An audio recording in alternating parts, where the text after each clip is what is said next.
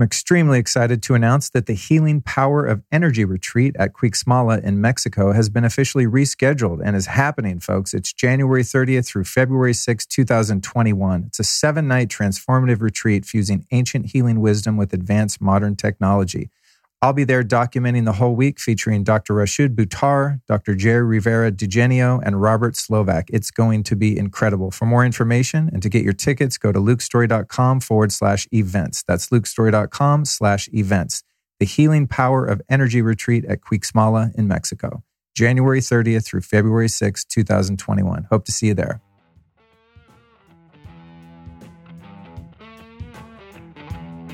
It's literally functioning as like the most optimized city in the world is just your typical backyard garden. That kind of matrix where we start building economic systems and impact investment funds and all that around that design we, we can only win the game. I'm luke story. For the past 22 years, I've been relentlessly committed to my deepest passion, designing the ultimate lifestyle based on the most powerful principles of spirituality health, psychology, and personal development. The Lifestylist Podcast is a show dedicated to sharing my discoveries and the experts behind them with you.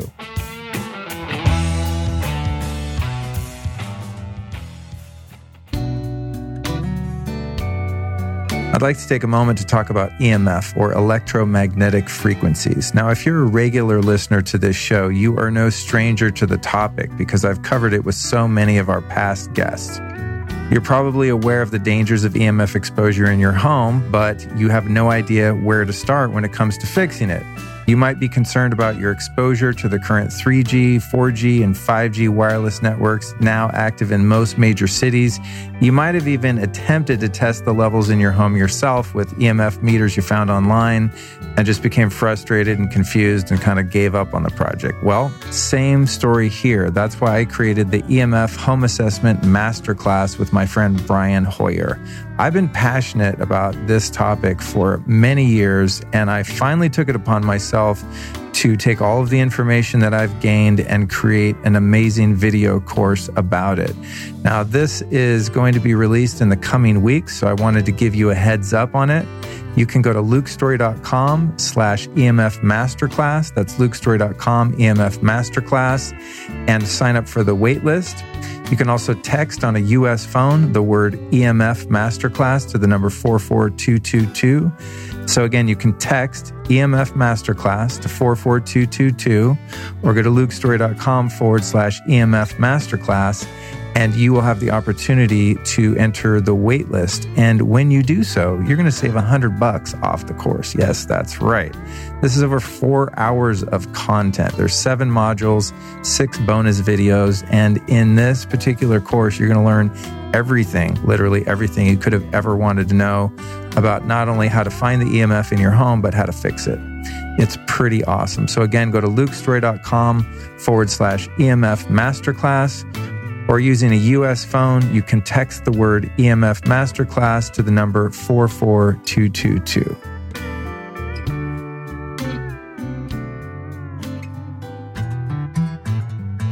One of the coolest things about being a podcast host in the health and wellness space is that companies send me products to try all the time. Now, I have to admit, some of the time I'm not that impressed. They're sort of generic, nothing new. Cool, another supplement, another herb good for you, good luck, but it doesn't really catch me. But when this company Sovereignty sent me their two products called Purpose and Dream, I was immediately impressed. They come in these little packets. It's called BioWrapped. It's trademarked to protect the potency.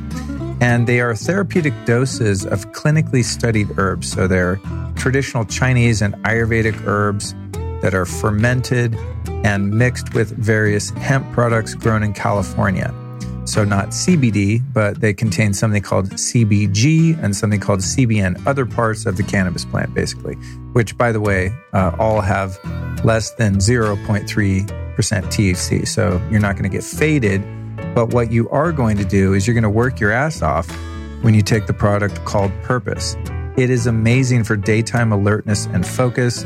I take one of these every morning when I wake up, legit, straight up. It's amazing.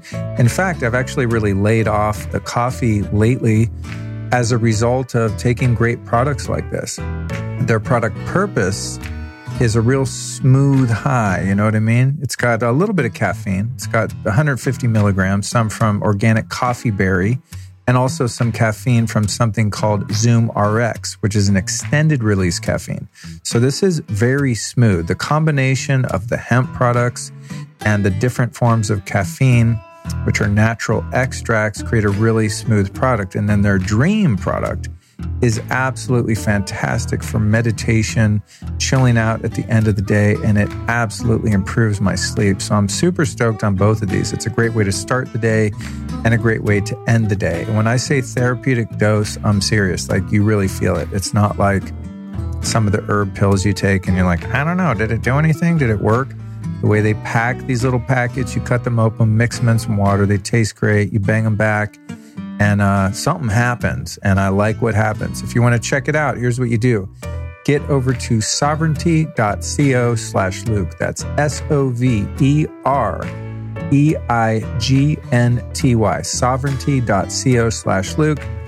No discount, but if you don't like the product, they will give your money back and buy you your favorite supplement. I know it's crazy, but that's what they do. That's sovereignty.co slash Luke. You're going to love it. You're never going to want to return it. You're going to get addicted like I am. You can thank me later. Sovereignty.co slash Luke. Man, do we have a special episode for you today? Dr. Zach Bush, Don't Fear the Virus, Your Body's Immunity Blueprint and Humanity's Awakening, episode 304. Man, we've had so many requests for Dr. Bush over the years. I want to say a couple dozen. And I was finally able to make this happen with the help of my friend Josh Trent of Wellness Force Radio who not only facilitated my meeting Dr. Bush, but also provided a living room in which we could record the episode, which was also uh, recorded on video, by the way. So you might want to watch this one on YouTube or on my site because the conversation was very free flowing. And I think it's going to be a fun one to watch. It was uh, quite animated and passionate, to say the least. Before we get into the conversation with Dr. Bush, I want to invite you to check out my new EMF course. It's the first course I've ever created after four and a half years of doing this podcast. If you're concerned about electromagnetic frequencies in your life and find it baffling and confusing, frustrating, etc., this course is going to fix it. It's called the EMF Home Safety Masterclass. It's over five hours of content and it's only $149. So if you want to learn all about EMF in a very simple, accessible way and learn how to fix it easily and quickly, go to lukestory.com slash EMF masterclass. That's lukestory.com slash EMF masterclass. Let's talk about our guest, Dr. Zach Bush, MD, who's a renowned multidisciplinary physician of internal medicine, endocrinology, hospice care, and internationally recognized educator on the microbiome as it relates to human health, soil health, food systems, and a regenerative future for all fascinating, beautiful man. I'm telling you, man, this is one of my favorite conversations of all time in my life. Very inspiring. And I'm also guessing that by the end of the show, you're going to want to check out his product, Ion Biome. He, you know, he's not the sales type. He, was like, we had one sitting behind him, and I was like, oh, there's the product. He's like, yeah, whatever. He was much more into the conversation. Uh, but I always feel when I find something awesome and it's a new discovery, I want to share with you. So I highly recommend that you go check out ionbiome.com. That is spelled I O N B I O M E, ionbiome.com. And uh, you can get yourself a discount over there with the code Luke1KS, which is active through November 30th, 2020. Now, I've been on this stuff for a couple months. I, I was on it before when it was called Restore a couple years back and I re upped my supply. And not only has it helped my gut, but it has revolutionized my dog Cookie's gut health. She used to throw up all the time. I couldn't fix it. Took her to the best holistic vets, fed her all the best biohack dog food, and she continued to vomit all over the house, which really sucks for her. Uh, it's it's no friend to the carpets either, but really it was just sad, and I was bummed. I love my dog Cookie, and she would always be kind of, you know, chucking up the bile. And uh, I got her on this ion biome. And I swear to God, in the past month, she has only thrown up once, which was two nights ago. And she seemed to be just sick for some reason. It wasn't like her normal, just retching for no reason. And I have to attribute it to this product. I mean, I haven't really introduced anything else new. So, um, highly recommend that you check that out and get yourself a little discount there. All right, here's what we talk about in this conversation. But as I lay out these bullets, I want you to know there is so much more, especially in the second hour. I mean, I think this one's a couple hours long. We could have gone forever. It might even be three. I don't know. You're going to be glad. It sounds like a lot, but I want you to know that toward the second half, this conversation gets really deep, esoteric, and very spiritual. And I think that is the core of Zach Bush's work. I mean, he's a genius physician and his understanding of science and research is unparalleled. But this man's heart is really where the magic is. And he just brought the love, man. It was such an inspiring conversation. So even if you can't get this one in in one sitting, please bookmark it and make sure you finish the show because we go into the beginning really talking about the nature of viruses, et cetera and then get into some of the deeper stuff later on. So make sure you catch the whole show and please, by all means, share this with, with as many friends as you feel fit. Um, it's a really important conversation and not just because it's on my podcast. Um, you know, I'm, I love that you promote the show and share it with your friends because I want the show to be bigger and better than ever. But this is really, I think, an important message right now with the I don't even the, the, the viral situation. I don't even know what to call this thing at this point. Um, that'll be cleared up, by the way, in this conversation. But um, you know, so many people are just confused and challenged right now. There's so much information coming from both sides. You know, the people that think this thing is totally fake and the whole thing doesn't exist, and then people that are more moderate, and then the complete insanity of the media and the medical system uh, that are, in my opinion, being less than honest about what's going on. So I think this is going to clear up a lot of confusion for so many people. So please, again, share this episode with a few friends. It's really easy to just click text, share, boom, email, post it to your social, what have you.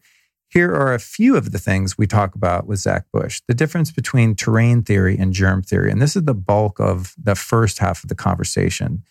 Then we pose the question uh, whether or not the COVID 19 virus has been isolated and proven to exist the accuracy of the testing being used for the virus, the mass misdiagnosis of COVID deaths, how the pollution in Wuhan, northern Italy, and other areas contributed to the positive numbers, the problem with antibiotics in our water and food supply, the 5G and cell tower radiation sickness syndrome, the aerosol spraying, the geoengineering, and how it's affecting our soil negatively, why there is zero talk from the medical establishment on immune function and a healthy lifestyle when it comes to combating viruses and other illnesses.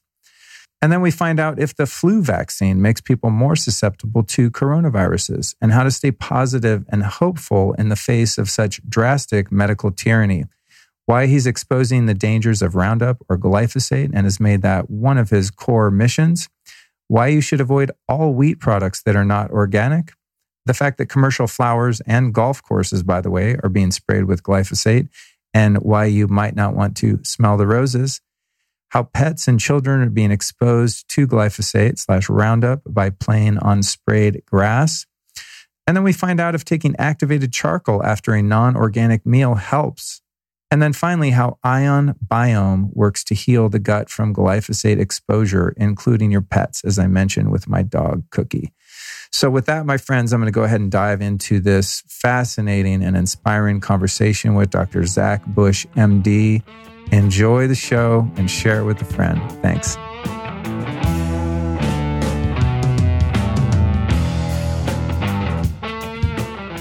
Dr. Zach Bush, welcome to the show, man. So glad to be here with you, Lee. Me too. So awesome. I'm so excited. I'm really glad we're able to do this in person.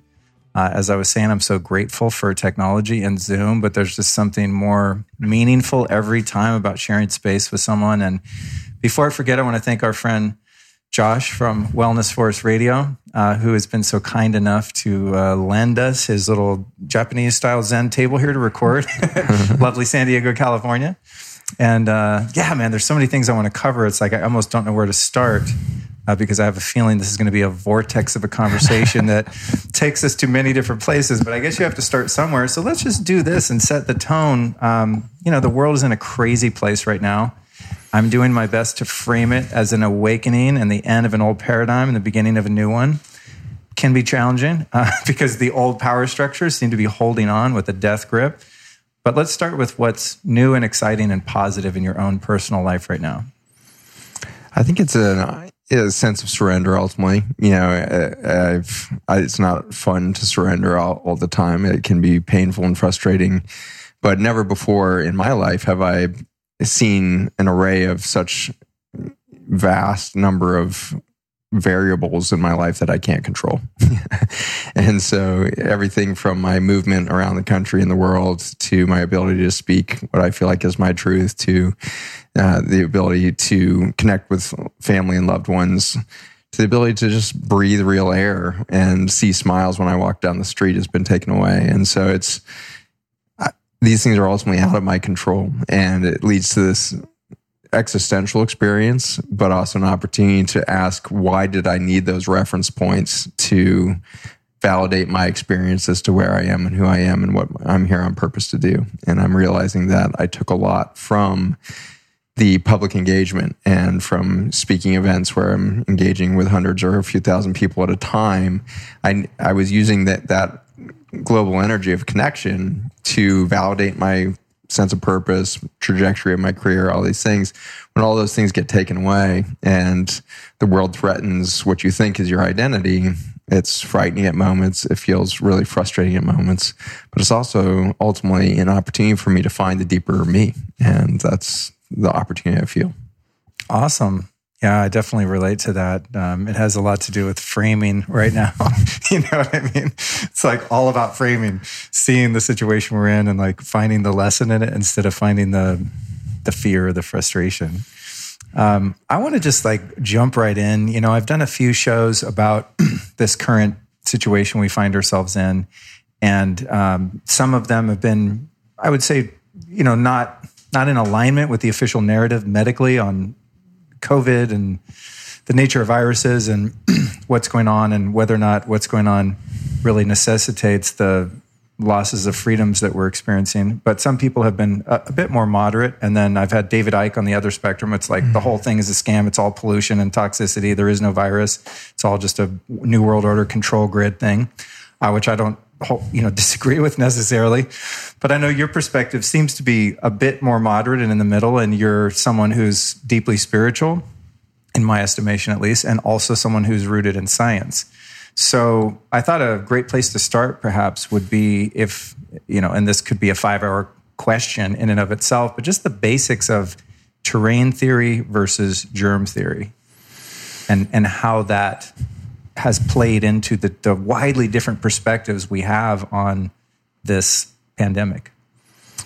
Yeah, this is an old argument that's been alive in academic circles, certainly since the, the mid to late 1800s. And some of the ones that were made famous were the disputes between Béchamp and uh, Pasteur. And of course, Pasteur ended up winning that kind of general agreement of the argument as he was arguing for germ theory. And he was making the argument that, you know, these bad pathogens are so bad that they can attack any physical body and, and cause a human person to become ill um, or die. And so he was looking at things like cholera and things like this. And at the same time, Béchamp in his twin studies was observing that twins with identical genetics were experiencing much different disease paths over their lifetime and in fact could be in the same environment with the same genetics and and have different outcomes from exposure to a single thing like cholera or pneumonia or whatever's going on in, in the environment. And so he was arguing that it's a terrain of the individual must be much more complex than we were seeing and that that terrain would then dictate the, the individual's response to the environment. And one of those responses is is illness. And I think you know this is a little bit of an extension of his argument into a few other you know people since then, which is getting into the question of is that a bad thing to become ill? You know, when you mount a fever and you have this huge inflammatory reaction, your immune system is mobilized in ways which it absolutely is not mobilized in a healthy state is there a role for that in survival, longevity, you know, disease resistance, and ultimately wellness? And the answer seems to be increasingly yes. There is a role in in that you know immune response that's activated by a virus or an interaction with an unbalanced microbiome or whatever it is. And the terrain is then predicting in some ways what you need, and whatever's happening to you right now is what you need most. And the usual reaction to that when uh, somebody says anything about terrain theory is people jump to, oh, well, doesn't HIV kill people? Doesn't Ebola kill people? Or didn't polio kill people? Like they jump to all these historic things that are only understood through a very narrow lens of germ theory. And so we have a story or a narrative around how polio was a virus, and then we mounted an immune system reaction with a vaccine, and therefore everybody came immune to this virus. And then we have this story about HIV causes AIDS. Every peer reviewed science article that studies HIV, their first couple sentences includes this, the statement HIV is the virus that causes the, the condition of AIDS. And that is there, I can tell you, as a researcher and a scientist who spent many years applying for grants, that's how you get your grant is you say, here's the problem I'm going to solve. And you want to state, you know, in this case, this global pandemic of of HIV is related to this end stage disease process of AIDS if we just go and look at that one thing, that can't be true because everybody with HIV then would get AIDS. And the fact is, actually, it's a quite a small minority of people that will go on to get AIDS who have HIV in their bloodstream. In fact, there's a lot of literature, thousands and thousands of scientific studies that have been done on HIV latency, which is how the HIV virus can just sit inside red blood cells in a non replicating state and cause absolutely no harm for decades in individuals. And, and those individuals never seem to go on to pronounce any disease. When we take the HIV virus and we expose any mammal to it, whether it be rodents or monkeys, we've never shown that it can cause AIDS in fact, for the majority of the time, they don't show any symptoms. In one study so far, they've only been able to show this once that in this uh, specific simian population of, of monkeys, they were able to give very high doses of HIV. And, and ultimately, over time, it took you know years before they started to manifest you know situations of immune shift but they never showed aids they never had kaposi sarcoma and all of the other things that you, that are actually in the definition of aids aids is a syndrome of many different conditions that are actually caused by a host of viruses and so Kaposi sarcoma is caused by a specific herpes virus. And you know, the leukemias associated with HIV and AIDS are caused by a different herpes virus. And so you've got about six or eight herpes viruses that are in the mix of the syndrome that would be there. And so the statement HIV causes AIDS is actually highly inaccurate at the scientific level. And, and yet we like to have those reductive statements so that we can get funding, so that we can make that sound like there's a simple problem and we're going to find a simple solution, pharmaceutical adaptation of immune response to HIV or whatever we're studying. And so through this reductionist need we have in science in order to get funding, it's led to this, you know, belief system, this long running, you know, 100 year old journey into the belief that there's all of these single pathogens that cause single diseases. And yet eh, that breaks down every time we then try to extrapolate that to another individual. And these studies have gotten extensive. Even as far back as the 60s, they were doing studies where they would like ex- find a horse with a viral illness, put a bag over their head and make them breathe into that bag for an hour, and then take that bag and put on another horse and have them breathe those respiratory viruses for an hour. And they could not get another horse sick, no matter how much virus they exposed them to. And so we can sometimes induce illness in a petri dish, you know, through viral transfection or something like that. But in the in the terrain of a human body or a horse or whatever mammal you're studying, there's this complex terrain that's going to predict whether or not there's going to be any response to uh, a stimulus. And that's ultimately all it is. A virus, a bacteria, these are stimulus, stimuli to our immune system. And then our immune system as a holistic environment never attacks that thing. That's another misperception is that there's some sort of warfare for sterility. We're not a sterile environment. We used to think, you know, as of, I'd say 10 years ago, 99% of the docs out there would have said, yeah, the, human body's sterile unless it's really sick and a bone marrow transplant unit immune system's wiped out. Now you can have bacteria and candida. Genomics has totally changed that, where we now know everything from my liver to my bloodstream, my kidneys, my lungs, even my brain has healthy flora in it. They have has, has healthy bacteria and fungi present in many different forms. In the case of the fungi, I can have yeast forms, I can have hyphal forms, all kinds of different you know structures of organic garden happening in every single organ system in the healthy state. And in fact, if I start to eradicate that organic garden from my body, I become prone to those diseases that we would want to prevent.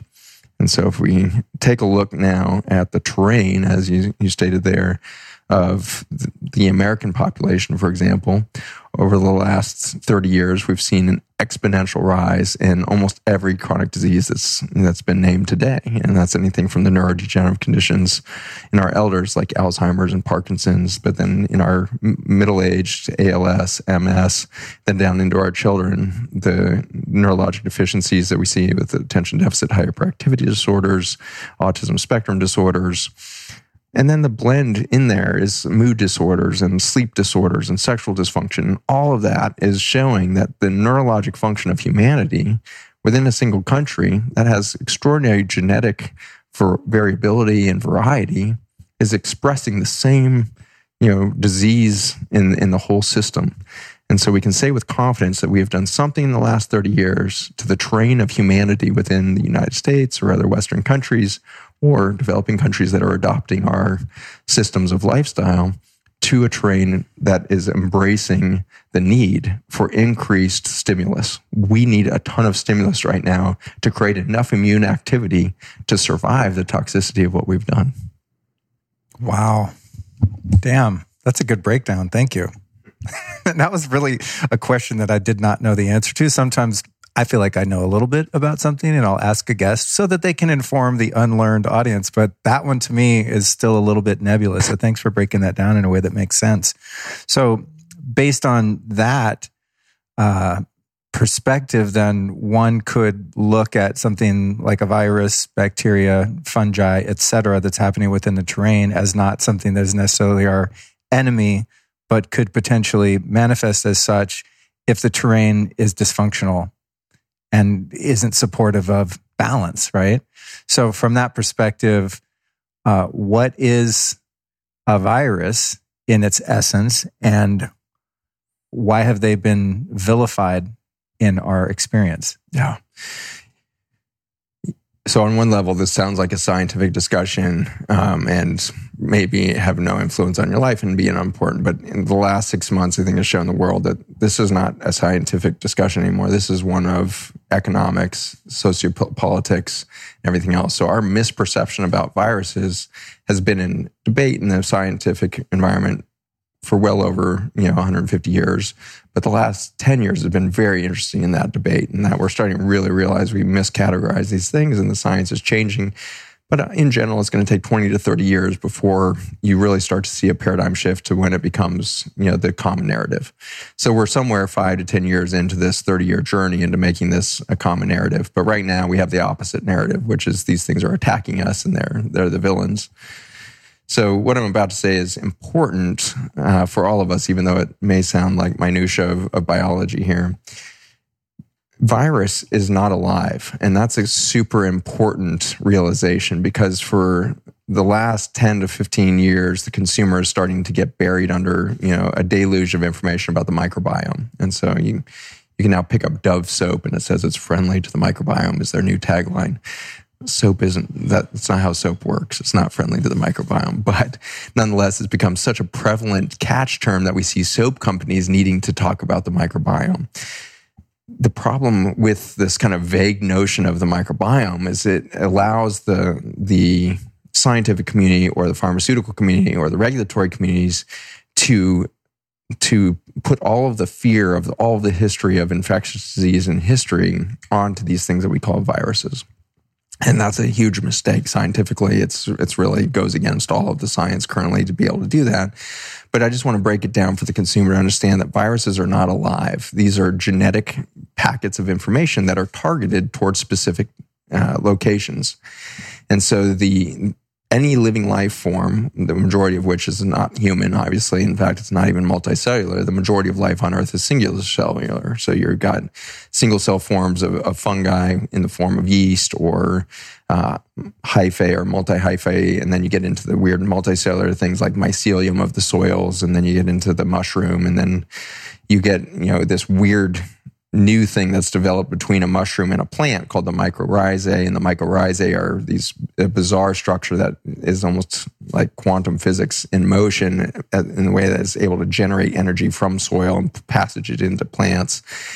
And the mycorrhizae is, you know, this other huge life form. And then, of course, the bacteria that are riding in all of those different ecosystems is just, you know, boggles the mind in its complexity the species diversity is just mind blowing. We're at at least three and a half million, but most of us are starting to realize we're probably closer to five million species of fungi five million species. Like, you know, can you, uh, you think about all of the other life forms on Earth and then the fungi have five million species, you know?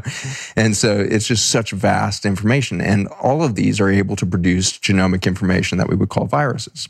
Bacteriophage are at least half of the viruses in the atmosphere that we are breathing all the time. So bacteriophage are a virus that's secreted by a bacteria or a protozoa or the ancient bacteria called archaea and so we have this teeming genomic life coming out of the microbiome in the form of genetic information. And it's not alive. I, I, misspoke there. So this teeming, you know, milieu of genetic information spewing out of the microbiome in all of its genomic variability. And that genomic stew is certainly vast in number. We got 10 to the 31 viruses in the air around us. There's another 10 to the 30 viruses in the soil, another 10 to the 31 viruses in ocean water. Can you break? I think many people, myself included, just are mathematically challenged by a logarithmic numbers like that. Yeah. Just for perspective, is there a way you can state that that that it gives us the magnitude?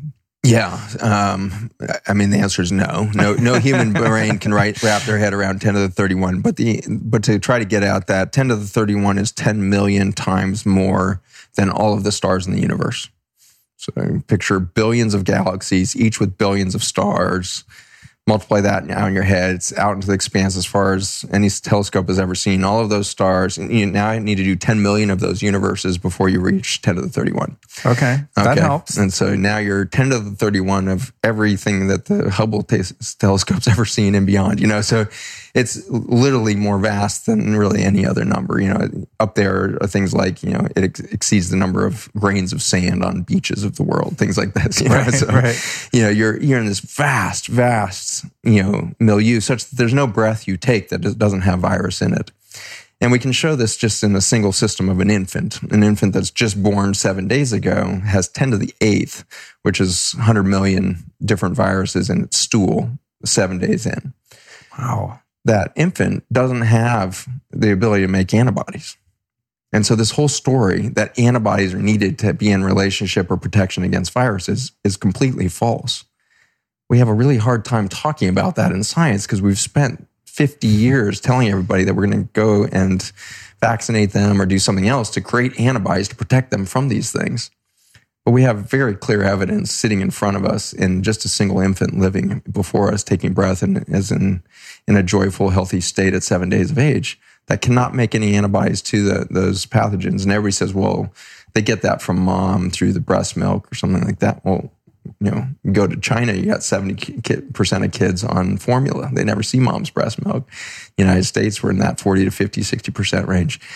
And, and then you think, well, some of them, you know, we get it from mom to the vaginal delivery, and there's all these other theories of how it goes. But unfortunately, 50% of children born in China are now born by C-section. Some 32 to 40% wow. of Americans are born by C-section. Crazy. And so we are born sterile, and yet we don't stay sterile long. We don't have an immune system from mom because we disrupted mom's immune system at so many different levels. And yet these babies aren't dying of invasive viral infection on day seven. And so we have very good scientific evidence that we are playing on a two dimensional chessboard with old science that doesn't hold up to even these basic observations anymore. HIV doesn't directly cause AIDS. HIV is always present in the condition that we cause call AIDS, but doesn't cause it. It, it is, is part of the, the disruption. Its presence is, is a sign of disruption of our relationship with the virome. And that we should come back to is the relationship there. But what is a virus? It's a, non living package of information of DNA that's put out into the atmosphere around us or into the water system or soil systems from the microbes. And then multicellular life gets to produce those as well. And so if a mammal will grab one of those genetic updates, and that's the purpose of the virus, that's important. And you know, science has been arguing for years now whether the viruses were the first thing or was bacteria the first thing, you know, that really life on Earth, how did it form? And in, interestingly, they show up at almost exactly the same moment in the fossil record. So around 3.5, 3.7 billion years ago, we see bacteria, evidence for bacteria and viruses in the fossil record keep that in mind. We, we, can have a fossil record of a virus that's three billion years old, and here, you know, we have regulatory science groups telling us, "Don't worry about the virus if it's been more than 14 days." Like billions of years, right. billions of years in nature. Okay, that's, and so that's a that's a profound a, observation. There's a yeah. long lifespan to viruses, and they've been here long before we ever showed up. And in fact, we could not have showed up without the viruses. The virus's purpose is to swap genetic information quickly across species. In, inside of species is actually you don't even need a virus.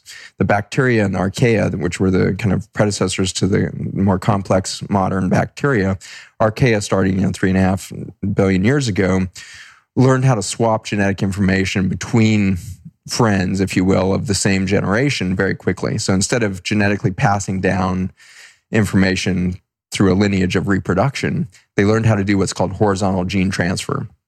And they started passing genetic information all over the place. And this can be seen in a modern hospital system with antibiotic resistance. And so if there's a bacteria within the hospital that suddenly develops an adaptation that allows it to resist the function of an antibiotic that's in the environment, it can now start passing that genetic adaptation to all of its all of its friends nearby. If it wants to go trans species with that, it needs to use a virus. So then a bacteriophage is produced and it will target that genetic update or that genetic opportunity for adaptation and variability out into the environment and it will tag it to where it intends it. It will put surface proteins that it, it will be picked up by a specific other species by a specific other receptor. In the case of coronavirus, we will produce the common cold out of coronavirus all the time. And coronavirus targets a very specific receptor within our lungs and with our vascular tree and beyond, and it's called the ACE2 receptor. And so the ACE2 receptor is normally expressed on all these tissues, and the virus is produced in an envelope that's tagged with the, an ACE2 antigen so that it will bind to that receptor and be delivered specifically into our lung and vascular system beyond to update the genetics of that individual. And so if it was a you know malicious act, then no species would want to take that up and, and replicate it. So we've developed m- the most regulated process that's ever been studied really at the genetic level happens in these ribosomal RNA. And so the RNA is what will transcribe, the ribosome will, is what will transcribe the RNA into a protein and then make it functional. The, the, the virus is not only not alive, it's not functional until it's taken up by its host. So let's picture you know, somebody in China who's uh, starts to breathe in, you know, particles of coronavirus, finds a necessity for creating an immune response in its body or updating a genetic pathway within the red blood cell or the hemoglobin protein or any number of processes, and they shift that. You know, they take that up, and in their need for that virus, they start producing more of it. And so they start exuding it throughout their whole body. And then they'll send it out specifically tagged for other mammals. And so mammals start taking up this virus all over the place and will adapt to that very quickly. As we've seen with this current, you know, corona outbreak, most people who are exposed to that virus and will have, you know, an immune response to it, they never recognize any illness. You know, most of them are asymptomatic. Another significant portion are mildly symptomatic. They have a few days of fatigue and headache, and then it's gone. Then a few will have headache, fatigue, cough, some shortness of breath, and then a very, very few will actually present with, you know, really acute illness. What's happening in all of those individuals that are breathing that thing in and never become symptomatic is this extraordinarily regulated process where the RNA will, the, the virus getting into the body, each cell will decide whether it's going to make that, the proteins from that virus or not and it's going to decide whether it's going to integrate that that genetic information into our genome, which gets really interesting. That we could start, you know, passing this genetic information within a single within a single generation to each other, or within our body at least, to other liver cells or other lung cells or whatever it is through horizontal gene transfer and other things. And so we can quickly move these genes around the body to where they're most needed.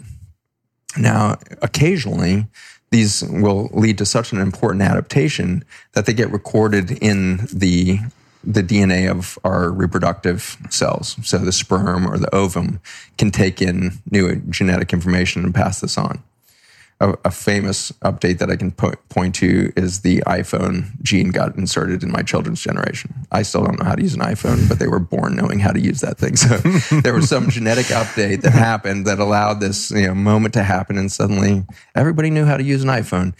And so this, you know, adaptation of human behavior actually can be seen down at the genetic level through the whole history of mammals. And so the first mammalian birth, it turns out, could not have actually happened without a retrovirus. And so a retrovirus got inserted into the journey towards mammal millions of years ago. And this, this RNA virus allows for a protein to be produced that allows the, the transcription device for the genome to be able to jump across bumper blocks. My liver cells always have to make liver cells because of the bumper blocks that hold the transcription uh, mechanism in place this RNA virus suddenly allowed you know that that to move, and we started to at that moment develop the ability for stem cells. And so stem cells led to this huge pluripotent capacity for regeneration and repair. So the first stem cells are due to uh, a retrovirus, actually, like HIV, getting adapted not just into single cells in the organism, but actually into our reproductive cells at that point. But interestingly, the placenta being necessary for that first mammalian birth also needed an RNA virus to make it possible for its its formation. And so these are just two of of you know thousands and thousands of examples of viruses that built us. And without them, we would have never developed the biology of what we think of as human today. We now know that over 50% of the 20,000 genes that are we call human are inserted, we've been able to map them directly back to insertion from viral genome. So 50% of the human DNA is the result of direct manipulation or insertion of viral intelligence. And we have good evidence that the virus is, as this mechanism of adaptation, is always pushing for one thing, which is biodiversity, and at the same time, somehow an increase in consciousness. And I would argue that based on some really bizarre things that happen when we go extinct on this planet. And so extinction events on planet Earth have happened five times. We're in the middle of our sixth great extinction here. And after each great extinction, something amazing happens that instead of the, the Earth like struggling to get back to its previous normal, it for some reason does life better the next time around. It does it faster, it does it with through more biodiversity, and there's always this higher level of intelligence, seemingly, or at least a capacity for it within the biology on Earth. Now that gets us back to how does a virus get produced in the first place? Why would an organism, a bacteria or a human, produce a virus? And the answer is stress. If all is well, then there's no reason for us to send out new genetic adaptation. But if things are going bad and the environment's toxic because there's too many volcanoes that went off, or there's a huge cataclysmic asteroid that hits 55 million years ago, or whatever it is, right now there's so much chemical being dumped into the planet that's killing the entire microbiome. And so the amount of stress in a pig facility for example you know in a pork facility is is just astronomical. You can't even calculate the level of extinction stress in, in a pig farm.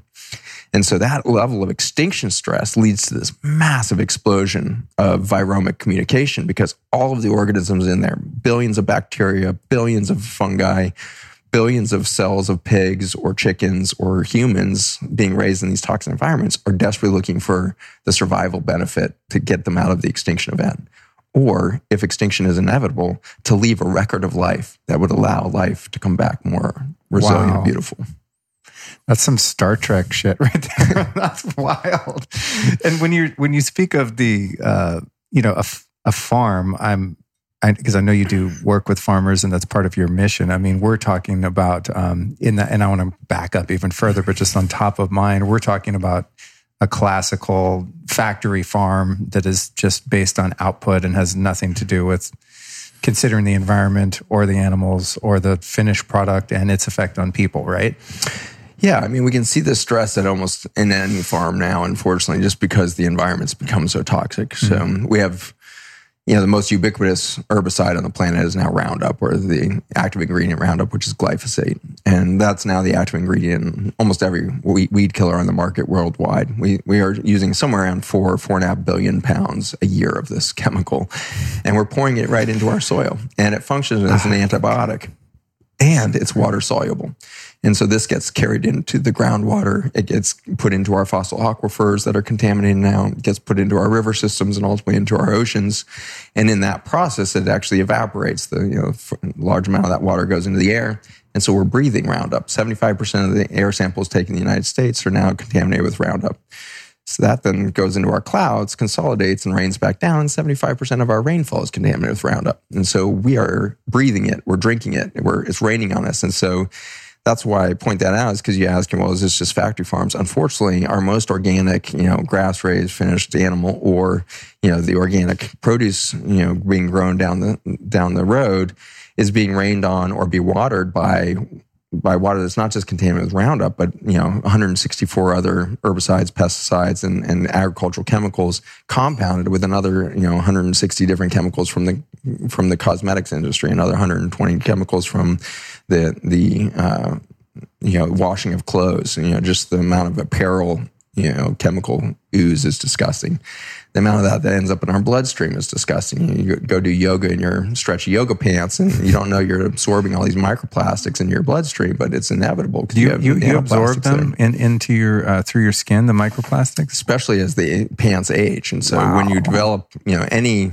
any plastic based clothing that has, you know that petroleum basin and it's going to be friable. And if you look under an electron microscope at the masks everybody's wearing right now, those those uh, melt blown plastic mesh that's inside that mask to create the filter is this nanofiber plastic that looks a lot like what you would find in apparel, but disorganized. Apparel uh, has its appearance because of its organized, you know, uh, production of it in melt blown plastic, you know, mask, you're you're blowing it almost at random against a spinning screen to create that that random mesh down at the nano. But it, in the end, you've got these microfilaments of plastic that, as they flex, and especially if they heat up by the heat of your breath, in the case of a mask, or the sweat on your skin through yoga, they become friable. And so the, these little microplastic nanoparticles are breaking off your clothing all the time. And the skin is relatively good at being a barrier to the outside world until ironically it's exposed to things like roundup which break down our barriers of our skin and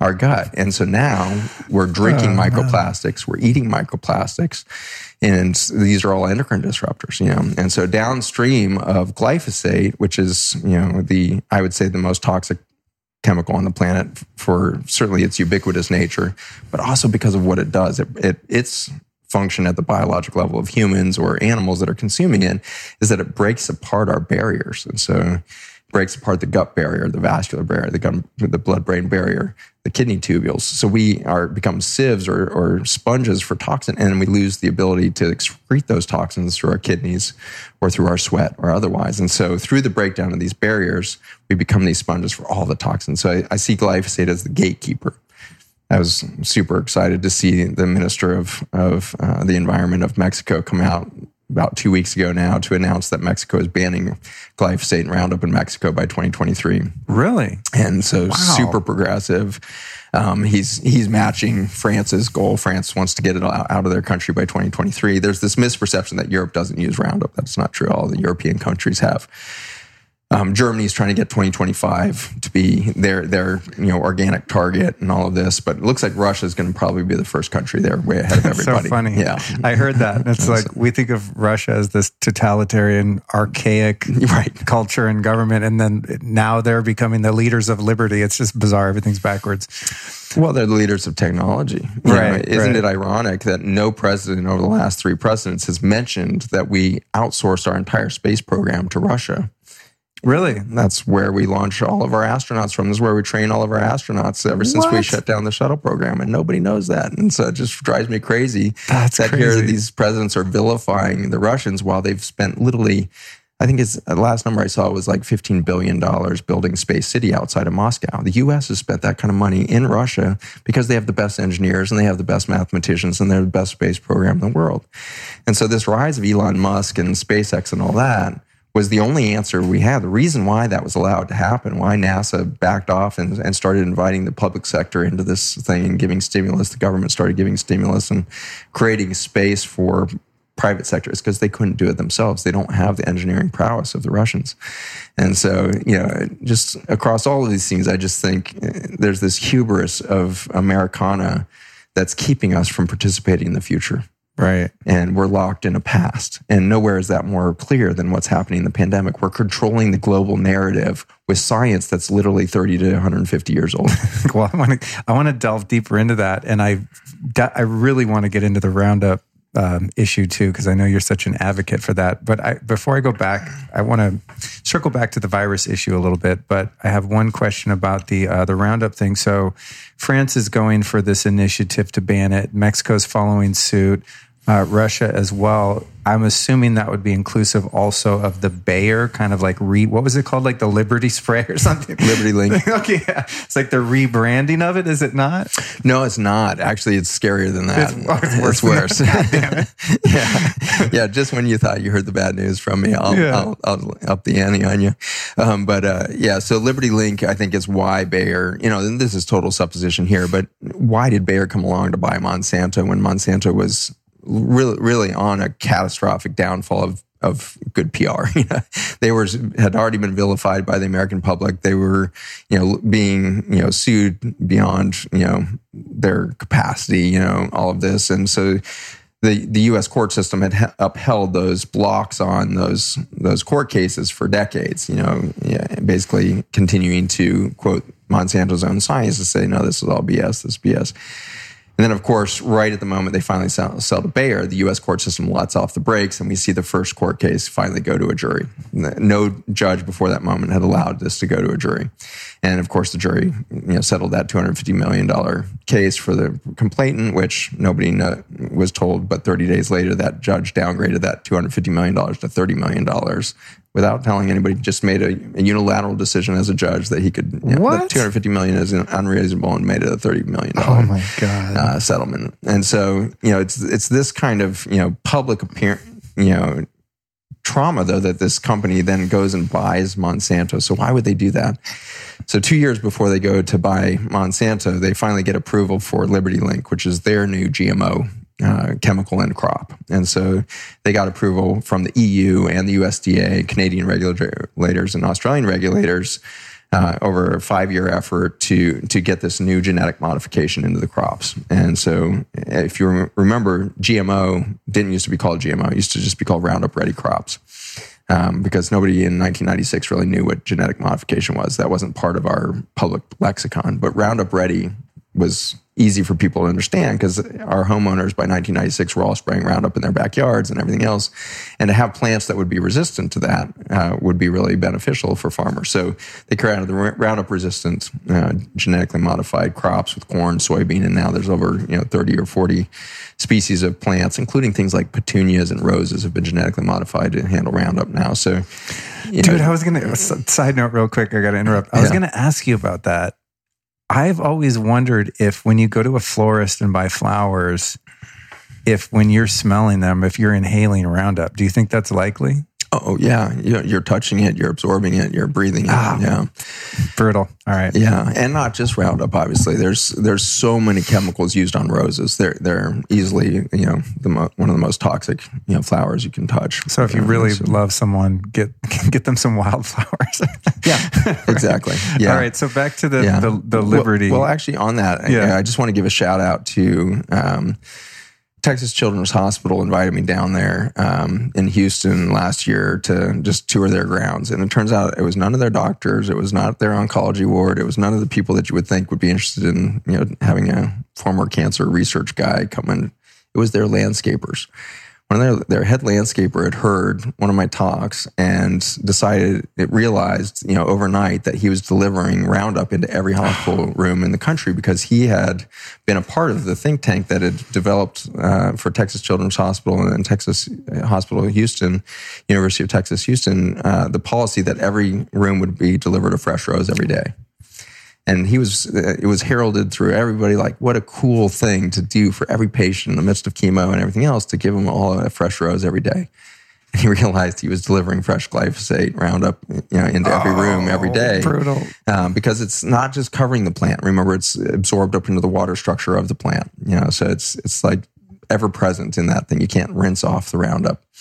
And so in that, he decided he was going to, you know, work with his crew. And over the last, like, I think it only took them two years, but there's 610, you know, acres of their property around their hospital system is now 99% glyphosate free, including their rose gardens and things like that. And oh, that's so, cool. I think it's really neat that our farmers and our landscapers can be decades ahead of our medical scientists and doctors in recognizing we should not have chemicals in our environment. We should not have chemicals around humans that are sick. And so how they're that how that's an easy jump for them and such a difficult jump for my colleagues and I to make that transition, I don't understand. I don't know what it is, what kind of brainwashing it is, or what we're afraid of. What are we afraid of to acknowledge that toxins in our environment are probably causing sickness? I'm not sure what the resistance is entirely, um, but I think there's a fear that we don't know, and and that's probably, I guess, as I think about it, just in real time here. This probably needs to be corrected later, but in real time, when you're a physician and you're asked to be at the bedside and make life and death decisions and what feels like life and death decisions, anyways, there's a high level of sense of responsibility there. And if you start to acknowledge that you know our current narrative on sicknesses come from viruses and bacteria, if that's not true, then I don't know what's true, and that's going to make me really insecure at the bedside. And so that's maybe why we retract from new information is we need to feel really confident that we know the right paradigm because we have to go and make these split second decisions that could mean life or death for our patients. And then we have to acknowledge when we start to see, and I had to go on this journey myself when I started to realize that, you know, I had young people who had committed suicide under my care and things like that. There had been loss of life due to the the lack of good tools and the lack of holistic understanding I had of those patients and the lack of time I had to listen to those patients. And so those things weigh on you as a, as a human being when you're like, man, I just don't have the right toolbox. And yet I'm being put in this environment of life and death decisions and people are dying. And if I knew better, then maybe they wouldn't die in the same way, or maybe they'd live longer, healthier lives. It's a lot to put on an individual. And so maybe we just need to stop for a moment and just write a huge permission slip to all the physicians, scientists, nurses, everybody else working right now as we see this COVID thing sweep through it and everything else. It's okay that we're screwing this up because we've been screwing it up forever. Like this isn't new mess up. Like right. we haven't, we have a long history of science being a process, not a data bank. Science isn't like a, the truth. Science is literally just a process and it's kicking out new information all the time as it marches through space and time. And we do our best as scientists and physicians to react to that information. But like I said earlier, we know it takes 20 to 30 years before we see a cohesive new paradigm defined in the science realm, basic science and beyond for that to trickle into real, you know, decisive change at the clinical level, 20, 30 years minimum. But now we're talking about something that's not just like stepwise progress.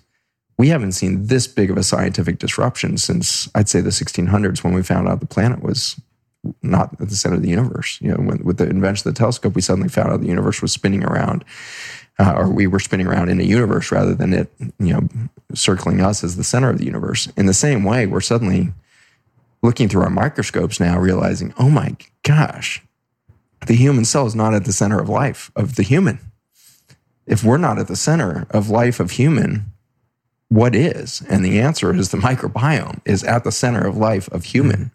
And if we start to deplete that microbiome, human life starts to deteriorate. And so does earthworm. Earthworm's not the center of earthworm life. The microbiome is. And what is the microbiome? The microbiome is an ecosystem of tens of thousands, if not millions, of species that are intercommunicating at any given moment to decide how to make hyperintelligence happen. See this really complex ecosystem that you start to elicit consciousness. And we can see the destruction of consciousness by something as simple as an antibiotic. One course of antibiotics will, will cause an increase in major depression over the next 12 months of 17%, increase in anxiety by 24%. If you have two courses of antibiotics, I would in- increase your, your risk of major depression by 40, by 44% and your risk of a generalized anxiety disorder by 52%. And so just with a simple course of three days for sinusitis, I can change your level of mood stability and your sense of connection to self. And depression being that classic disconnect from self is elicited by a simple antibiotic, you know, hmm. a few days of antibiotic. And so when I say human's not at the center of human, it's quite literal. We cannot have even our connection to our sense of self without the microbiome. Wow. Damn. So I'm still curious with the Russia, Mexico, and France and this Liberty Link. Are they also going to block that because it is as bad, if not worse, as a chemical to have in the environment? Or are they just like, it's not Roundup, so it's okay? This is why I think Russia is kind of ahead of the curve. Russia is really going for, for being the first organic country. And so that means they're going to have no small chemical uh, molecules allowed. So that would rule out Liberty Link, atrazine, 2,4-D, 2,4-Ds, like atrazine and 2,4-D are the most used chemicals in the US now because Roundup is failing us. Mm. We've sprayed so much Roundup that we're now causing that gene transfer that I talked about earlier. And the right. plants are literally horizontally passing gene transfer for resistance to Roundup now.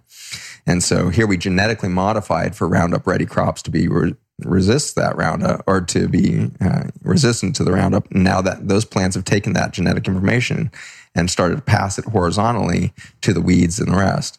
And oh, so we wow. have this, you know, so everything's turning Roundup ready. Yeah. Oh, and in three or five more generations, we might have humans, if we're still alive, to that are Roundup ready. You know, we might be able to genetically adapt to Roundup. It's possible. Right um, you know, it, would be tricky because we're going to have to fix a lot of things because we, we, we, don't actually have the machinery that Roundup was supposed to attack. So therefore, it's going to be hard for us to adapt because most of the viromic information or genetic information that's coming for adaptation that's allowing plants to adapt around something called the shikimate pathway. It's an enzyme pathway that plants and fungi have. We unfortunately don't have that pathway. And so we can't actually even do the work of that pathway. And so whatever adaptation we would have to find to be Roundup ready is not going to be the same as the plant. So it would take a lot of viromic information. We're going to have to produce a lot of virus before we find you know, a genetic adaptation to all of these chemicals, glyphosate and 2,4-D and atrazine are interesting. 2,4-D is another, you know, 2,4-D is the racemic or, the, or it's the mirror image of Agent Orange. And so we're spraying our crops now with Agent Orange, which is not very different than glyphosate because both are organophosphate molecules. And so, but 2,4-D is really the, the same molecule as Agent Orange, just flipped over. But, you know, glyphosate being the most ubiquitous Agent Orange, you know, organophosphate like molecule, all of these are disrupting the ability of these, these soil organisms, plant organisms to make the essential amino acids which again we can't make because we don't have that shikimate enzyme pathway. So we call them the essential amino acids because those nine amino acids we have to get from our food or from our gut flora. If they can't make it for us, we'll never get it and we'll start misspelling proteins. There's only 22 amino acids, which is a very small alphabet to build 280,000 different proteins that the body needs to produce in a healthy human body. So there's 22 letters of the alphabet of those amino acids that can be rearranged to spell these different proteins nine of those are the essential amino acids, and a significant you know, portion of those essential amino acids are made by that shikimate pathway. And so Monsanto has been getting away, and now all the chemical companies in the U.S. make that chemical. By the way, you know Dow and you know certainly 3M, and you know all those chemical companies are making some form of glyphosate you know compounds out there. And so glyphosate, you know, being that disruptor of the shikimate pathway, and now, you know, every weed killer in the world doing this, we're starting to, over the last 30 years, build an entire soil system and food system that is deleted of a few letters of the alphabet. And those alphabets that, that are really functioning as the vowels that show up on almost every single protein are those essential amino acids. So Three of those are, are phenylalanine, tryptophan, and tyrosine. And these are made by the shikimate pathway that's blocked by Roundup. So imagine taking three of the vowels out of the alphabet and what would happen to the spelling of the English language. You know, right. And so we've got you know about the same number of letters, a few more letters in the alphabet, but then you have you know these five critical vowels, and if you start deleting those vowels, you literally will start misspelling every protein. And when you misspell a protein, you decrease its function or you completely eliminate its function.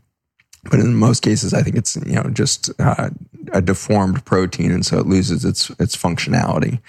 And so we can have a lot of uh, misspellings and still tolerate that to some degree as far as building a baby, but their resilience becomes deficient because they can't detox at the same rate. They can't, you know, uh, produce metabolism and energy for repair and regeneration of the same right and all these things. So in this very insidious way, we had a, a, chemical that, you know, the tagline was it's safer than water. And when it, they were asked, why is it safer than water? It was because humans don't have the shikimate pathway and it poisons the shikimate pathway.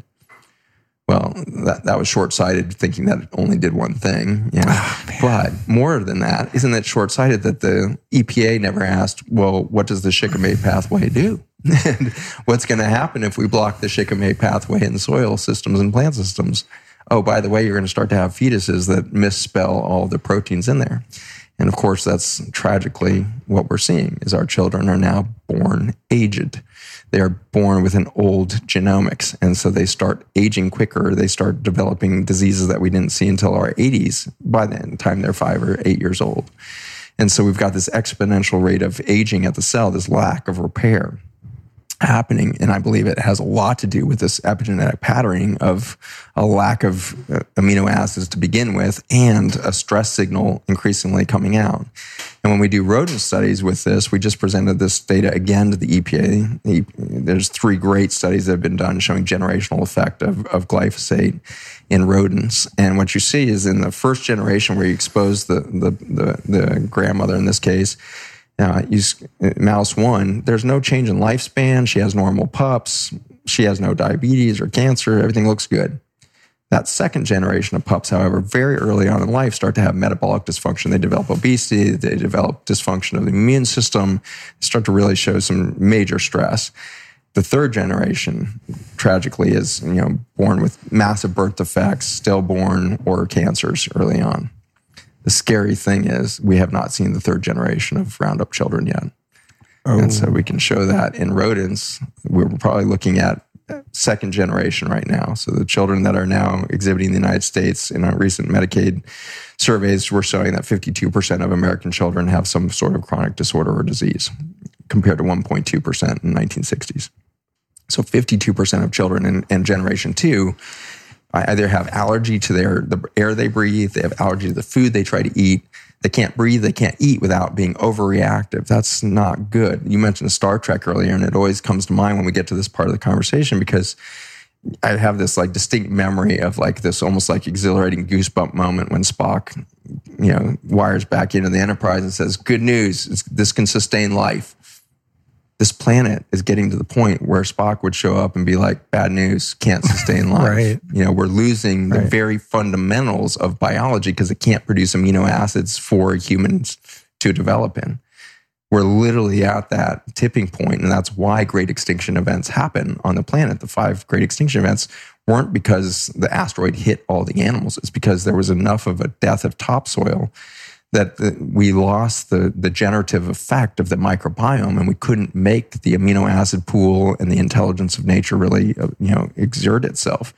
And so we lose that fundamentals. And so we're at this you know scary tipping point and in next you know 10 20 years we're going to see that third generation of roundup babies born. We have no idea how bad this thing gets. Currently, in second generation Roundup, we're looking at, you know, one in somewhere between one in 25 and one in 35 children with autism spectrum disorder one in 5,000 in 1975, right before we debuted Roundup. And so we've gone from one in 5,000 to one in 20. And we're on the steepest climb in that trajectory of autism spectrum disorder has been from 2012 to present. On our current trajectory, even if we don't have a worse scenario in the third generation of Roundup kids, we could hit one in three children with an autism spectrum disorder in the United States by 2035. So we're 15 years away from really the elimination of a generation from productivity as a nation. So if you want to zoom back from the, the humanitarian crisis there, the, the health crisis, and just look at it as just pure economic situation, we collapse as an empire at that moment. There is no economy on the world that can support one in three children with autism. At the same time, we're supporting this rise in cancer to the point of 80% of adults with cancer. That is fiscally insoluble. And so it doesn't take imagination anymore. We can simply say these are the, the steps that are happening. And then a lot of people, you know, challenge me like, Zach, why you just keep marching around telling people they're going to go extinct? Like that's a bad intro line because nobody believes that. And, and of course we can't believe that because we look around and there's 7.8 billion people. So how could we possibly go extinct? Especially because you keep saying it's like 60 or 80 years away. Don't say that because you don't know. And I, Well, I don't know, but I can certainly show you the line of how we get there. and that line is very short. Like it started just in the 1970s. And if you look from the 1970s, again, the debut of glyphosate being 1974, 76, debuted in 74, but didn't really get sprayed extensively in the US and Canada until 76. So 1975 is like kind of one of my metric dates of like, okay, this is kind of pre-glyphosate. You know, and at that moment, the average sperm count in all Western nations, on average, was around 100, uh, 100 uh, million sperm per uh, deciliter or microliter. And so it, you then fast forward through that, that, you know, first and then maybe the second generation of males now coming out under glyphosate area, and we're down to 48. So we've had you know, 52% decline in sperm counts, not just in the US, but in all Western nations over that short period of time. We now have one in three males with sperm counts in the infertility range in all Western nations. One in three males infertile by sperm count in Western nations across the world. When was the last time you saw a politician concerned about that? When did that come up on the radar screen of public health? I can't believe that we just paused the entire economic force of the world over some story of a vilified virus and not over the story of we're going extinct and one in three males is already infertile. And in another 40 years, we aren't going to be able to produce a baby. Right. Like that. It amazes me that we are that short sighted that we can't even look forward 20 years. Like I, I show you the, the chart for autism per year. And scientists will say, well, we're overdiagnosing it. We've changed the diagnosis. And they come up with all these rationalizations instead of coming to terms with we might be doing that. It is quite possible that we are doing this to ourselves and we should do something about it. But we don't. We just keep kicking the can down the road because we can't even look forward 15 years and agree, let alone 40 years and agree. The only thing that brought the world to an end was something that was threatening our life right now. They said this could kill millions of people tomorrow. That seems to be within our within our timeline of imagination to cause a transformative event. We'll be right back at you after this brief but important announcement. If you've been listening to the show for a while, you've definitely heard me talk about surthrival.com, and you've also heard from our fantastic multi visit guest, Daniel Vitalis, the founder of that company. I'd like to talk to you today about one of their fantastic newer products called CBD3. It's a tri hemp blend. Now, you probably already know what CBD is, but don't be fooled by the gas station versions with questionable source ingredients. A lot of the CBD on the market is honestly just crap. The cool thing about the Surthrival.com CBD3 product is it comes in adult version as well as pet version. So for the past month or so, I've been giving it to my dog twice a day. She laps it up like it's ice cream. It's incredible. And I know that it's so good for her. The CBD3 product is packaged in a beautiful milk glass bottle. It comes in three different strengths and two flavors. There's a mint and a natural. It's heat resistant. It's high quality, organically grown hemp, which is really important. The CBD3 also has better bioavailability and faster onset of action with a lower dosage. It's all grown and produced in the USA. Of course, it's non GMO, pesticide, and herbicide free. And they use a unique patented technology that protects their superior delivery system. So the fact is, when you take a lot of CBD products, you don't really absorb it. That's why many people go, like, ah, what's the big deal? I don't get CBD. That's why. They've also created the product to have a superior shelf life, which means the product is stable and potent even at extremely high and low temperatures. And it doesn't degrade in your stomach when you swallow it because of its liposomal delivery system. It's also tested for 0% THC for those that are concerned with that. They use a proprietary three stage process for maximum absorption. They use a CBD isolate that's 10 to 20 nanometers. Regular CBD is up to 600 nanometers in size, by the way. This CBD will be delivered into the bloodstream first. Stage two is a broad spectrum CBD that's 25 to 50 nanometers, making it the second constituent to enter the blood plasma. Stage three is a classic broad spectrum CBD that will last to be absorbed. So, this three stage process is really incredible and creates a natural time release effect in the body with maximum absorption and benefit. So, you can absorb this in as little as 30 minutes and it will last up to 24 hours. So, because of its superior absorption, a much smaller dose can yield more effective results, making Surthrival's CBD3 hemp extract a healthier, more efficient, and definitely more economical choice. They've done tons of tests proving absorption, bioavailability, heat and cold stability, and long term shelf stability.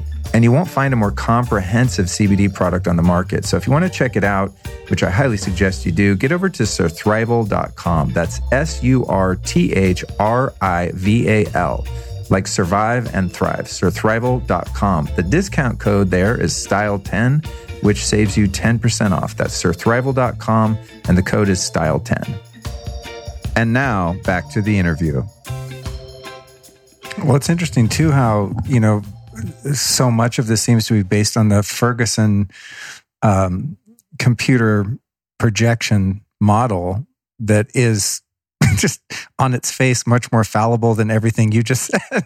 you know what I mean? It's like you just made a better case than that, and the whole world is like, oh, following that for someone that's been wrong um, multiple times before with such models. You know, I think this is the challenge for me as someone who wants to believe that at the core of all people is good. You know, and that some people have been misled through their own trauma, their own experience, their own limited perspective.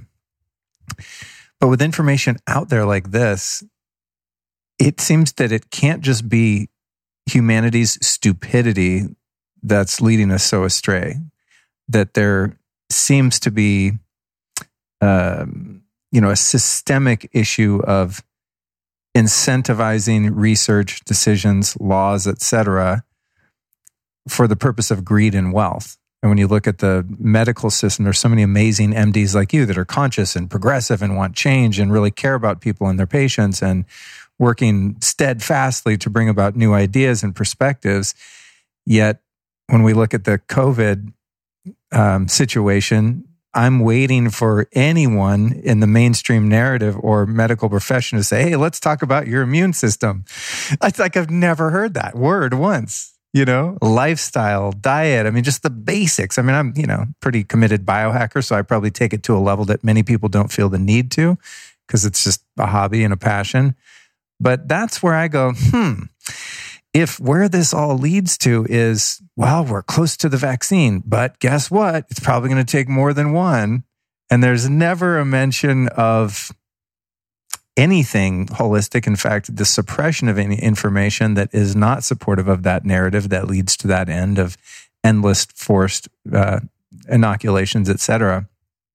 It's hard for me to accept that there are that many people, or perhaps those few people at the top controlling the information and controlling the directions of these systems that aren't just inherently evil. you know, it's just like it's it's maddening to me that this information, such as you're presenting, exists in the world. Yet here we go. In many ways, just kind of like, ah, I'm going to listen to the TV and just do what it tells me. It's astonishing. It's what we need, though. You know, I think that's that's somehow the silver lining, and this is where you know David Icke and I kind of differ. I guess is that you know is this is there really a difference between somebody at the CDC with a, an old paradigm narrative and my consciousness. The word my consciousness is not right. There is no my consciousness. There's only consciousness out there, and consciousness requires a perspective.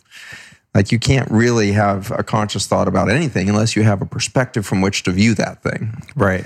So consciousness only can can be manifest in a biologic system, if you will. You have to come out of the vacuum space to develop a biologic perspective, even to be able to have consciousness, because it's just a perspective. What is the consciousness a perspective of is a cooler concept. Well, that's just knowledge, if you will. And so if if knowledge is the pool of reality that we really swim in, and yet we're being called into a particle moment. And so we emerge from the vacuum space of, of singularity and we come into a quantum moment of a particle state. Every wave can be a wave or a particle. And so as you come into that particle state for, you know, a billionth of a second and another billionth of a second, and every billionth of a second, you and I are updating that biologic, you know, solid particle state to become in agreement with our whole system. This is us. This is who I'm going to be again this billionth of a second. And obviously, when we're adaptive, if we can change every billionth of a second, and then every every atom is you know deconstructing and reconstructing every billionth of a second, why do we keep manifesting these chronic, you know, declines or chronic disease? Why aren't we always ever present? It's because our consciousness has us limited to this, you know, biologic particle state, and we forget that we have have any expanse outside of this particular moment. And so we develop our own story or narrative of who we are and what our limitations are and where we are, where we're going, why we're here, all of this. Yeah, the hospice moment where you're watching a patient die starts to break all of that apart, where you start to realize there there is no evilness in the world. Like there, I've seen people that anybody would say that was a bad man. He was, you know, alcoholic, you know, strung out on drugs, you know, went through a, a, a, sexual identity crisis when he was 30. Um, so he got you know, estranged by his family and his church and rejected by his entire community at that point. All of his substance abuse got worse, went through a couple of broken relationships uh, in his alternative lifestyle environment. He's going through this journey, and then he's dying of AIDS in my ICU in 2002 angry, pissed off individual. Like nobody wanted, none of the nurses wanted to be around him. He was just mad at everybody, angry as hell. And he was one of those three patients that died that night that we were able to resuscitate that I've t- spoken on other podcasts on. I, I don't think I've ever talked about just like how he was as a human being, but I think it was notable that he was unpleasant to be around. Nobody would have, including his own family or church, had eh, could have anything to do with him because he was so toxic. And so when I hear David Icke or anybody else saying, well, there's this cabal and there are these toxic people that just want to kill people, I'm like, okay, I've seen something of that. I've seen something of people that are just toxic.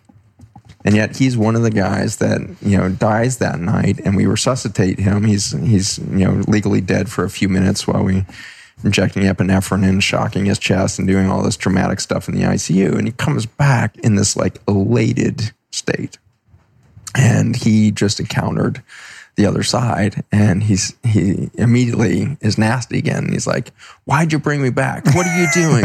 And i'm like come on dude. I just like freaking saved your life. Like you know give me at least half a break here. Like you're still nasty? I couldn't believe it. And he's like and then his next sentence he was the first one that died that night. And then a couple others died that night to kind of replicate the same story which was what really was one of my big pivot points in my life that night and he said, I just came back from a space where I was completely accepted.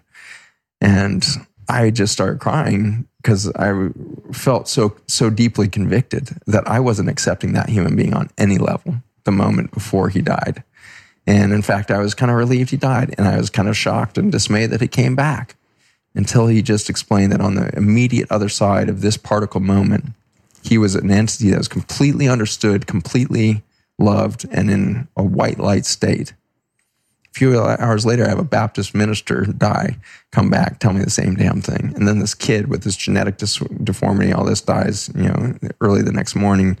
And we resuscitate him. And he's, you know, 18 year old kid with, you know, horrible genetic condition, all kinds of things against him. And he said the same thing.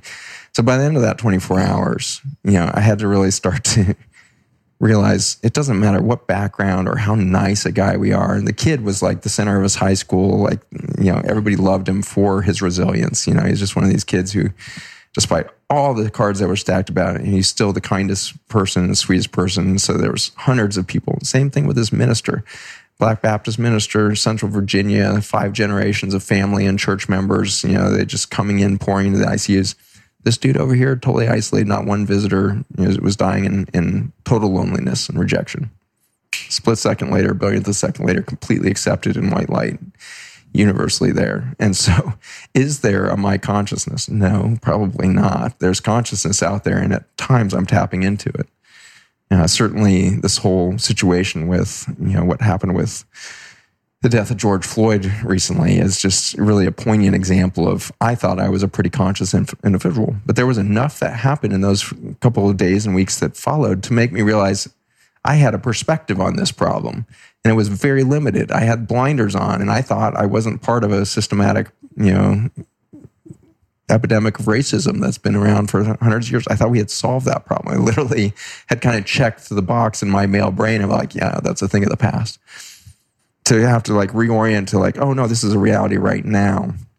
And so these are these events that are unfolding in these recent months are giving us the opportunity to change our understanding of the knowingness, to change our perspective, to change our degree of consciousness towards all things.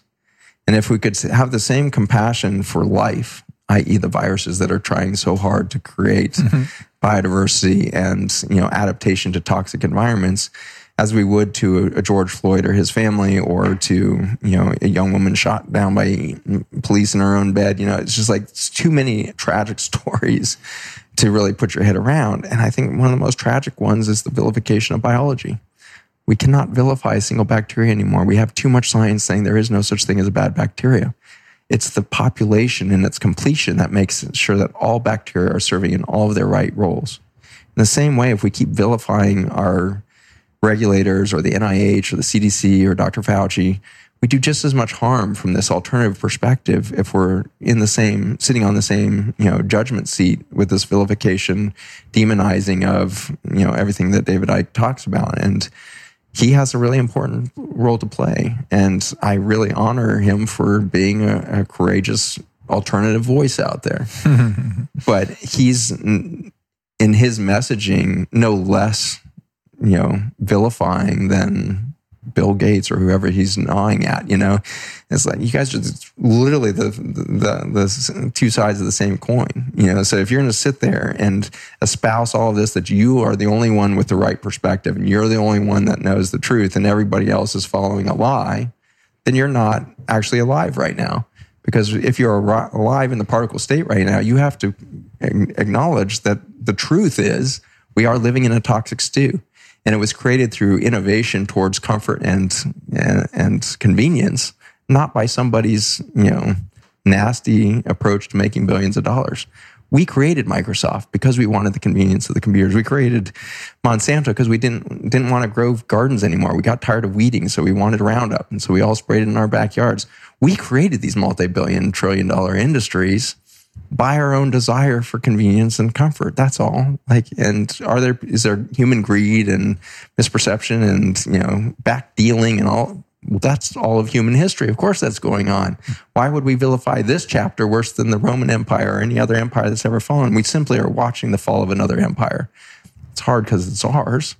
The American empire is collapsing. And right. so we can have a lot of emotionality around it. We can have a lot of denial around that Certainly, Germany had a lot of denial at one point about the fall of their own empire, and the, the military st- state that rose out of that was symptomatic of control needing more and more extreme measures to keep the common paradigm intact. And no time in my American experience have I seen a more desperate effort to hold on to an old narrative, one that's so so limited in its perspective. Like their goal is like next January. They can't even look past COVID at this point we, have had, you know, we've measured some 12,600 viral pandemics since 1976, since we changed our relationship to the virome. 12,600 compared to this one. There's 10 to the 31 viruses in the air, and we've chosen this one. You are part of a narrative, if you're uh, an American right now, that is spending billions, if not trillions of dollars and collapsing trillions of dollars of global uh, economics over your fear of one virus. And there is no public health plan beyond that virus. In fact, we're collapsing all of our previous prevention ideas and food systems ideas just to channel more billions of dollars into this vaccine. That's not going to work. It never has. We've never developed an RNA virus vaccine that worked. That's why they keep backpedaling of like, you know what, one injection is just not going to do it. We, we already failed that. So we're going to try two injections now. And then you're going to need a booster every year. And so they're creating on pretty massive economic machinery there. That's pretty cool if you could require yeah subscription billions model. of humans to have to subscribe to annual right. updates of their coronavirus. Coronavirus outbreak in 2000 to was not mapped in the same way because we didn't use the the scientifically erroneous path of PCR.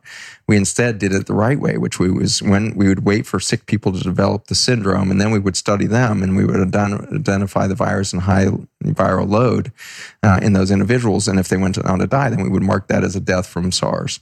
And there was about 9,000 of those cases or so. MERS breaks out, same thing, 8,000, 9,000 patients die in 2012, another coronavirus. Both of those conditions were mapped correctly. This time around, we took the scientifically erroneous model of PCR, which is just an amplification of DNA. It says nothing about how many viruses are in your bloodstream, it says nothing about whether that virus is involved in your current syndrome of illness. It just says this, this virus is present in your environment. Is it not true that the gentleman that invented the PCR test said that it can't be used to test for viruses? Not, I mean, not, not, only did he say it verbally, it says it all over the insert. package. If And you this- open up a PCR kit, it says this cannot be used for the diagnosis of any disease, Oh god. you know, or, or coronavirus. So all PCR is is showing that there's there's you know DNA or RNA you know in, in transcription in the body. And like I said, that's the purpose of viruses. And so when we see a virus spread around the world, which within six to eight weeks of of you know its first ar- appearance, it was all over the world, and it attaches to air particles, travels around the world. It doesn't need human airplanes or human activity to spread. Viruses spread globally all the time in history, long before humans showed up, long before the first airplane. And so this whole chasing airplanes and saying this is you know case number one in the U.S. This is you know that that model is totally broken. That, that's not how viruses travel. You can spread a virus through respiratory droplet, but that only goes three to six feet. What's ha- what what the main form of viral transit is aerosolized, not respiratory do- droplet. And aerosolized happens when you get high jets of air, you know, to pick up a virus and, and travel with particularly like carbon particulate in, in air pollution, for example. And so all of the high death areas that we saw related to the movement of this virus around the world was actually where we saw poisoning of air. So if you have high levels of cyanide and PM2.5, that's where all of the pockets of death really happen. So, you know, certainly Hubei province being the best example of that, toxic stew, but then northern Italy, pockets in Germany, London, New York, Louisiana. You know, you go spot to spot, and you're going to guarantee it's going to be high PM 2.5, high amounts of glyphosate injury to the soil systems to begin with, but high high amounts of carbon particulate and cyanide and other toxins in the atmosphere. So we have vilified this thing, we chased around the planet, and in so doing, we're really chasing health in the end, right? We're chasing eh, we're we're chasing this elusive belief that if we could stamp this thing out, we could all be healthy again. When in fact, this thing should be ubiquitous in the environment, is ubiquitous in the environment. And as we saw with SARS, as we saw with MERS, and as we'll see with this thing, it's going to go away from causing any illness. It's still going to be there. So remember, if in five years they're still doing PCR saying we're still being having new cases of, it's because they're doing PCR. If we did PCR right now for SARS, or if we do PCR right now for HIV, great study looking at 8,700 pa- uh, healthy individuals in America, Europe, and and parts of Asia where they have the, lowest HIV rates documented in the world. They they took 8,700 patients from those environments and looked by PCR for all of the viruses that were currently present in their bloodstream. Six percent of them had HIV. They had already Wow. these were healthy individuals screening negative by blood screening, and they have HIV. Wow. And yet they have no illness, they have no sickness, and There's- that's because they're showing the RNA from that. they're expanding the yeah genomic single their signal from an RNA virus or a DNA hmm. virus. It doesn't matter what the PCR kit is designed to express either one. And so you're amplifying this trace signal of hmm. genomics, which are there. There was six percent. I mentioned that A7 out of that HIV. Only one percent of them had any form of influenza. Six times influenza was HIV. And so, if if that study is reflecting the real prevalence of HIV virus in the environment, i.e., the human body, we are some 425 million cases short of HIV in Western civilization, let alone the, the globe in the billions. And so, you know, it's just an amazing number that you could start to see, you know, really coming out. Um, let's see, 425 million. That's for the whole world. So population 7.6 billion. You extrapolate the six percent. Best case scenario, we're at like 425 million cases worldwide, and that's many hundreds of millions more than is currently thought to be existing. So this what I'm trying to paint there is this picture of PCR is simply showing you the environment. It shows you what is the genomic mix in the environment. Ultimately, within two years, we know we're going to be in balance with that coronavirus. There's not going to be any, you know, new corona deaths. They're going to tell us there are because they can do PCR, and somebody who's dying from other some other cause, they can say, "See, there's another coronavirus death." See, this is the part that's pissing me off is the lack of clarity and the I think the the confu- the widespread confusion when we're looking at numbers when it comes to COVID nineteen or coronavirus that all of these other deaths being attributed to this vilified virus when there are all these other comorbidities. I mean, we have people literally dying in a motorcycle accident now, and you know the ambiguity of that death certificate, I guess, if you could say, or the announcement is that well, they died with COVID. You know, there's this play on words rather than saying it died of COVID. And so I, I just I don't even know where to trust the numbers when you see the waves, the models going up and down in different countries and cities. Um, because it just seems the entire mechanism of testing is faulty. So if you test a wider swath of population using a test that's not even valid or designed for that, you're of course going to get quote unquote more cases, right? When in fact, on the ground, how many people are actually exhibiting the respiratory failure, failure and the other um, symptoms of said pathology? So the science group that published on this current PCR kit that was produced and distributed worldwide within the first couple weeks back in January, February, did the the appropriate study, which is to see how many false positives come from this thing. Like when we actually start testing people who are healthy or sick, how many false positives are there? The answer is it had an, a, a 19% true positive rate, which meant that 81% of the true the positive signals were wrong. 19% accurate. On the other side of those people that were confirmed by viral load testing and other mechanisms outside of PCR to see how much virus was there, it missed 30% of those. And so we had one was missing 30% of the right ones and it was overdiagnosing by 80% the ones that didn't have it. And so it was, it's worse than a flip of a coin. Like it, you can't imagine a worst case scenario for a test. And yet this is what we've now distributed all over the world to say this is how many things. And I'm amazed that like I'm pretty used to seeing the WHO and CDC do these kinds of stunts over the last few years. That it's not unusual to see them kind of taking a political agenda and building some science around it. But I've been kind of amazed to see Johns Hopkins, point, you know, since the very first weeks of this thing, posting on their website exactly how many cases and exactly how many deaths were happening from. I'm like, where are they getting that data from. That's a uni- that's university has the number one rated public health school in the world is Johns Hopkins Public Health School, and I try I applied there. I tried to get in because it was like it was amazing school, and now I'm looking at that thinking like who in that school is using a PCR test to pronounce some public health statement on some exact number of cases worldwide. And I don't know who it is. It doesn't make sense. I know it's not any of the PhD statisticians, in there. just can't. They know that's not right. They, there's nobody who's done the math that thinks these numbers are accurate. Is there a coronavirus? You know, at this point in the conversation, it might start to sound like Zach just thinks this whole narrative is fake. Yeah, there's definitely a coronavirus, and I can, you know, I, I would say we actually know the RNA sequence of that thing. We we don't know one has, portion has of it. this particular one that they're calling COVID nineteen been isolated in a way that is necessary in order to verify that it does in fact exist in its I would say yes. Form? I would say yes. I think it's going to take us two more years to really sort that out because the number of times you need to to study that virus over and over again to really validate. Because viruses misspell themselves uh, intentionally all the time. Mm-hmm. And so when we say here's the RNA signal of this virus, it's going to take you know a lot of test cycles before we can be pretty sure like this is the consensus RNA you know strand of this particular coronavirus. Um, but you know, suffice us to say, we we, have glimpsed a, a, variant of a coronavirus at the genetic level. It doesn't get identified well by that PCR test because it can amplify almost any coronavirus out there. It has a hard time being specific, you know, mm. to this particular particular variant. And remember, coronavirus is ever present and causes a significant portion of the common cold. You know, it's it's usually, it's not like these every ten year pandemics. Is when we see coronavirus, we see coronavirus all the time, mm-hmm.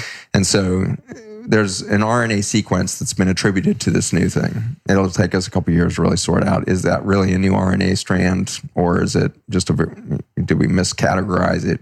Who knows?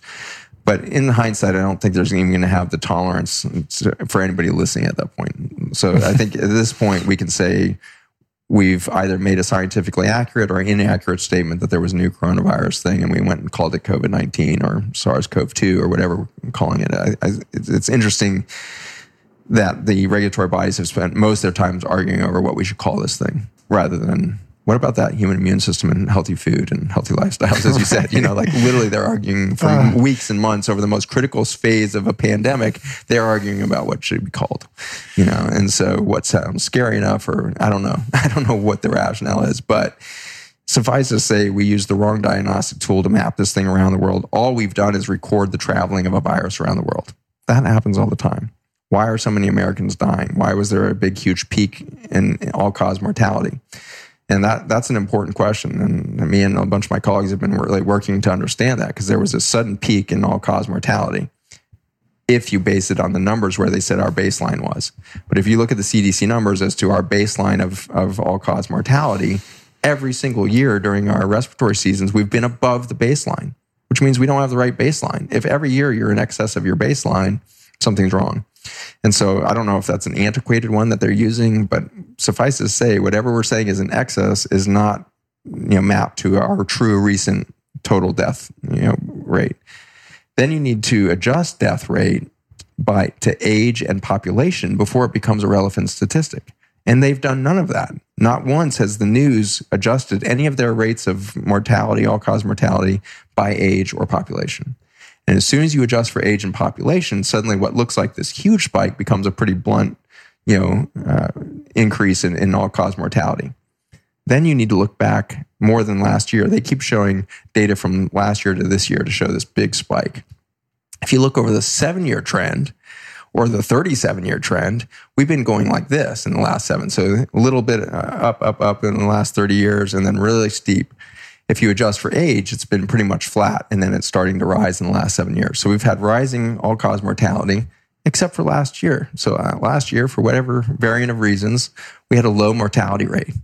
What happens when less people die last year is they get a year older and are more likely to die this year. Oh, damn. I never thought of that. So That's all wild. of the excess mortality we have right now should be taking into consideration the people that didn't die last year that are now going to die this year because they got lucky last year. Right.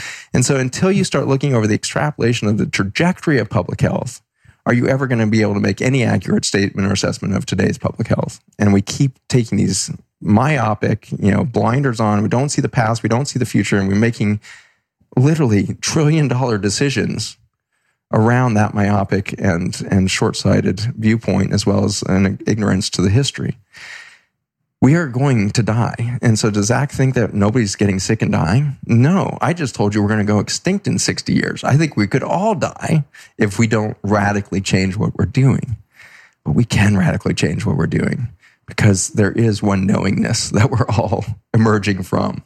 And we could develop a, a, collective perspective that we would call consciousness to simply change everything that we're doing. And I, in the last few months, I've become convinced it's going to happen. Honestly, I've been traveling with this information for almost 10 years now with this, you know, dialogue emerging of like, oh my gosh, as a scientist, as a former chemotherapy producer, I was going down the wrong path, and it's taking me a long time to figure out what it, where is the truth, where is it, and, and I don't claim to know it yet. All I know is I'm getting funner and funner data because it's taking me deeper, deeper into the soil. And if mm-hmm. all of my science is taking me back into the soil and saying that if we could get public health rooted here, we would solve everything. I have a very high degree of confidence in that. Do I understand how to do regenerative farming perfectly? Do I have no? I don't know any of that. I'm not a farmer, but I'm a scientist that is convinced that if we are rooted in the biologic function of the microbiome, we are extremely resilient. We can repair at an extreme rate. And I get goosebumps over the idea that we're halfway through the sixth extinction. And the amount of viromic information that's happened since just 1976 has never been seen on the planet before. We have the most rich viromic database of biologic adaptation and biodiversification that's ever existed. So if we change in these next couple years, we're going to get to participate in a great creative generative future of Mother Earth. We could participate in a rise of life, biodiversity that's never been seen on the planet before. And so while we're busy wringing our hands and yelling at Monsanto and Bayer, if we instead become a solution based mindset mm-hmm. and say we just need to rise above this and let's let David Icke and you know and and the status quo. I think David Icke's smart enough and you know has the the courage and the prowess to hold the entire U.S. government at bay in a debate. Like I think they can. He's he carries that kind of space. So I have a huge respect for him. I have huge respect for anybody who who's going to stand up and speak their truth. And if I don't disagree with their truth, which is pretty often, it's irrelevant because they're speaking some element of, from their perspective, towards that knowingness. Their consciousness is speaking towards that thing. And if I try to vilify David Icke or, you know, the Gates Foundation, it's it's it's going to slow me down to looking at the bigger, cooler story of what would the bacteria and fungi be doing right now? Mm-hmm. What are they doing right now? And the answer is they're putting out an enormous amount of information communication and trying to connect more life. They're trying to get connection between biodiversity. So all we need to do is create a society that's doing that. What if I woke up every morning and all of my companies, I, I, I set out to organize all my employees into how do we connect more human beings that are interested in rehearsing a different future? And we're going to start to rehearse that future in our mind's eye first so that we can get a, a collective consciousness about where we want to go. We want to go into a place where there's no need for 5G radiation towers because we've figured out how to communicate through the fungi. And we have mycelial networks of fiber optic cables that are driving, you know, global technology. I like we, it. We have energy that's now created entirely from the, the convergence of hydrogen and oxygen into water, which produces an enormous amount of heat. And so we can capture that energy. And that's, that technology is now just around the corner. And we're going to get to see that. And I can't wait to see that expand. So we're going to replace our entire energy sector. We're going to eliminate coal and oil and gas industry over the next 30 to 50 years because this technology is so good at doing what it does is producing free energy. And so we're going to have such a thing as free energy. We're going to have such a thing as currency that's not based in some financial policy, but but based in real human interaction. We're going to change the currency system, and as soon as we change the energy sector and the currency system, all other innovation has, has got to realign. And as long as that whole economy is backed by soil, not oil, we're going to win the game because it turns out that regenerative soil management can grow the asset. We can get more carbon sequestration, we can get more nutrient density, and we can actually build soil through good soil management. Whereas an oil based economy is always going to be short lived because it's a, a, a consumptive, short term loss. And so you're, the, the very commodity that was going to back your entire economy. When we pulled off of the gold standard in the 1920s and 30s there, we had to back it with something. And so it became our oil and gas industry. It became our wealth. It became the, the, the, the you know, the military machine that was run by that thing. And that was basically what we bought back our currency with. And so that, that's why our, our, our nation and our empire, if you will, is collapsing is because we based it on an entire system that is consumptive and extractive and therefore failing. And now comes along soil science, and we're like, oh my God, if we backed a currency with this, you imagine the regenerative thing? So that's what our scientists and, and engineers are all working on now with our mathematicians and programmers is let's literally design a currency on, on the way that mycelium work. And if we do that, the fungi are not only going to be our solution, they're going to show us who we really are if you haven't seen Paul Stamets's work, you know, please, you know, if you're listening to this, stop this and go listen to Paul Stamets because he's way more interesting than I am. But Paul's work is so profoundly important because it's showing the hyper intelligence of nature. This yeah. thing called quorum sensing in the fungi, you know, when fungi get into a large enough colony, it does hyper intelligence and can start to do network planning and can distribute resources over great distances. It can, it can realize changes in the bacterial matrix that are needed for that particular tree. You know, over here, this bush needs this particular matrix of bacteria. So it'll switch the microbiome around, transit new resources in. It's literally functioning as like the most optimized city in the world is just your typical backyard garden. That kind of matrix, when we start put, building economic systems and impact investment funds and all that around that design, we, we can only win the game. Wow. That's beautiful. And I love the way that you relate it back to the fungi, because I, I really do believe that particular kingdom are such powerful allies for us in so many different ways. Consciously, right? Yeah, yeah.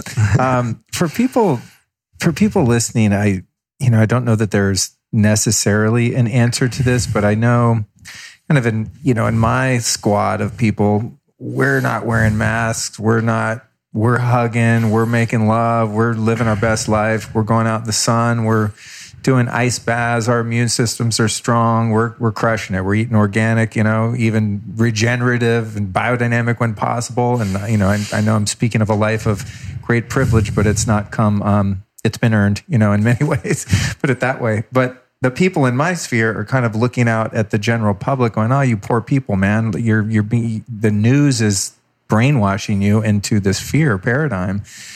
But I still don't know exactly, for example, like, does a mask, like a, not even a surgical mask, but like a bandana around your face, help at all uh, to stop you from spewing out a virus onto someone else or breathing one in?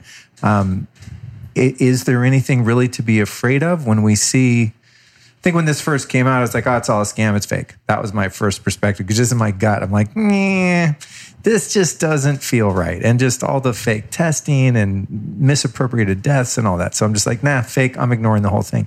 But then you have people actually dying. And, you know, everyone knows someone that works in an ICU and they're like, no, man, there's COVID people and they're dying. And it's kind of confusing when you're on both sides of it.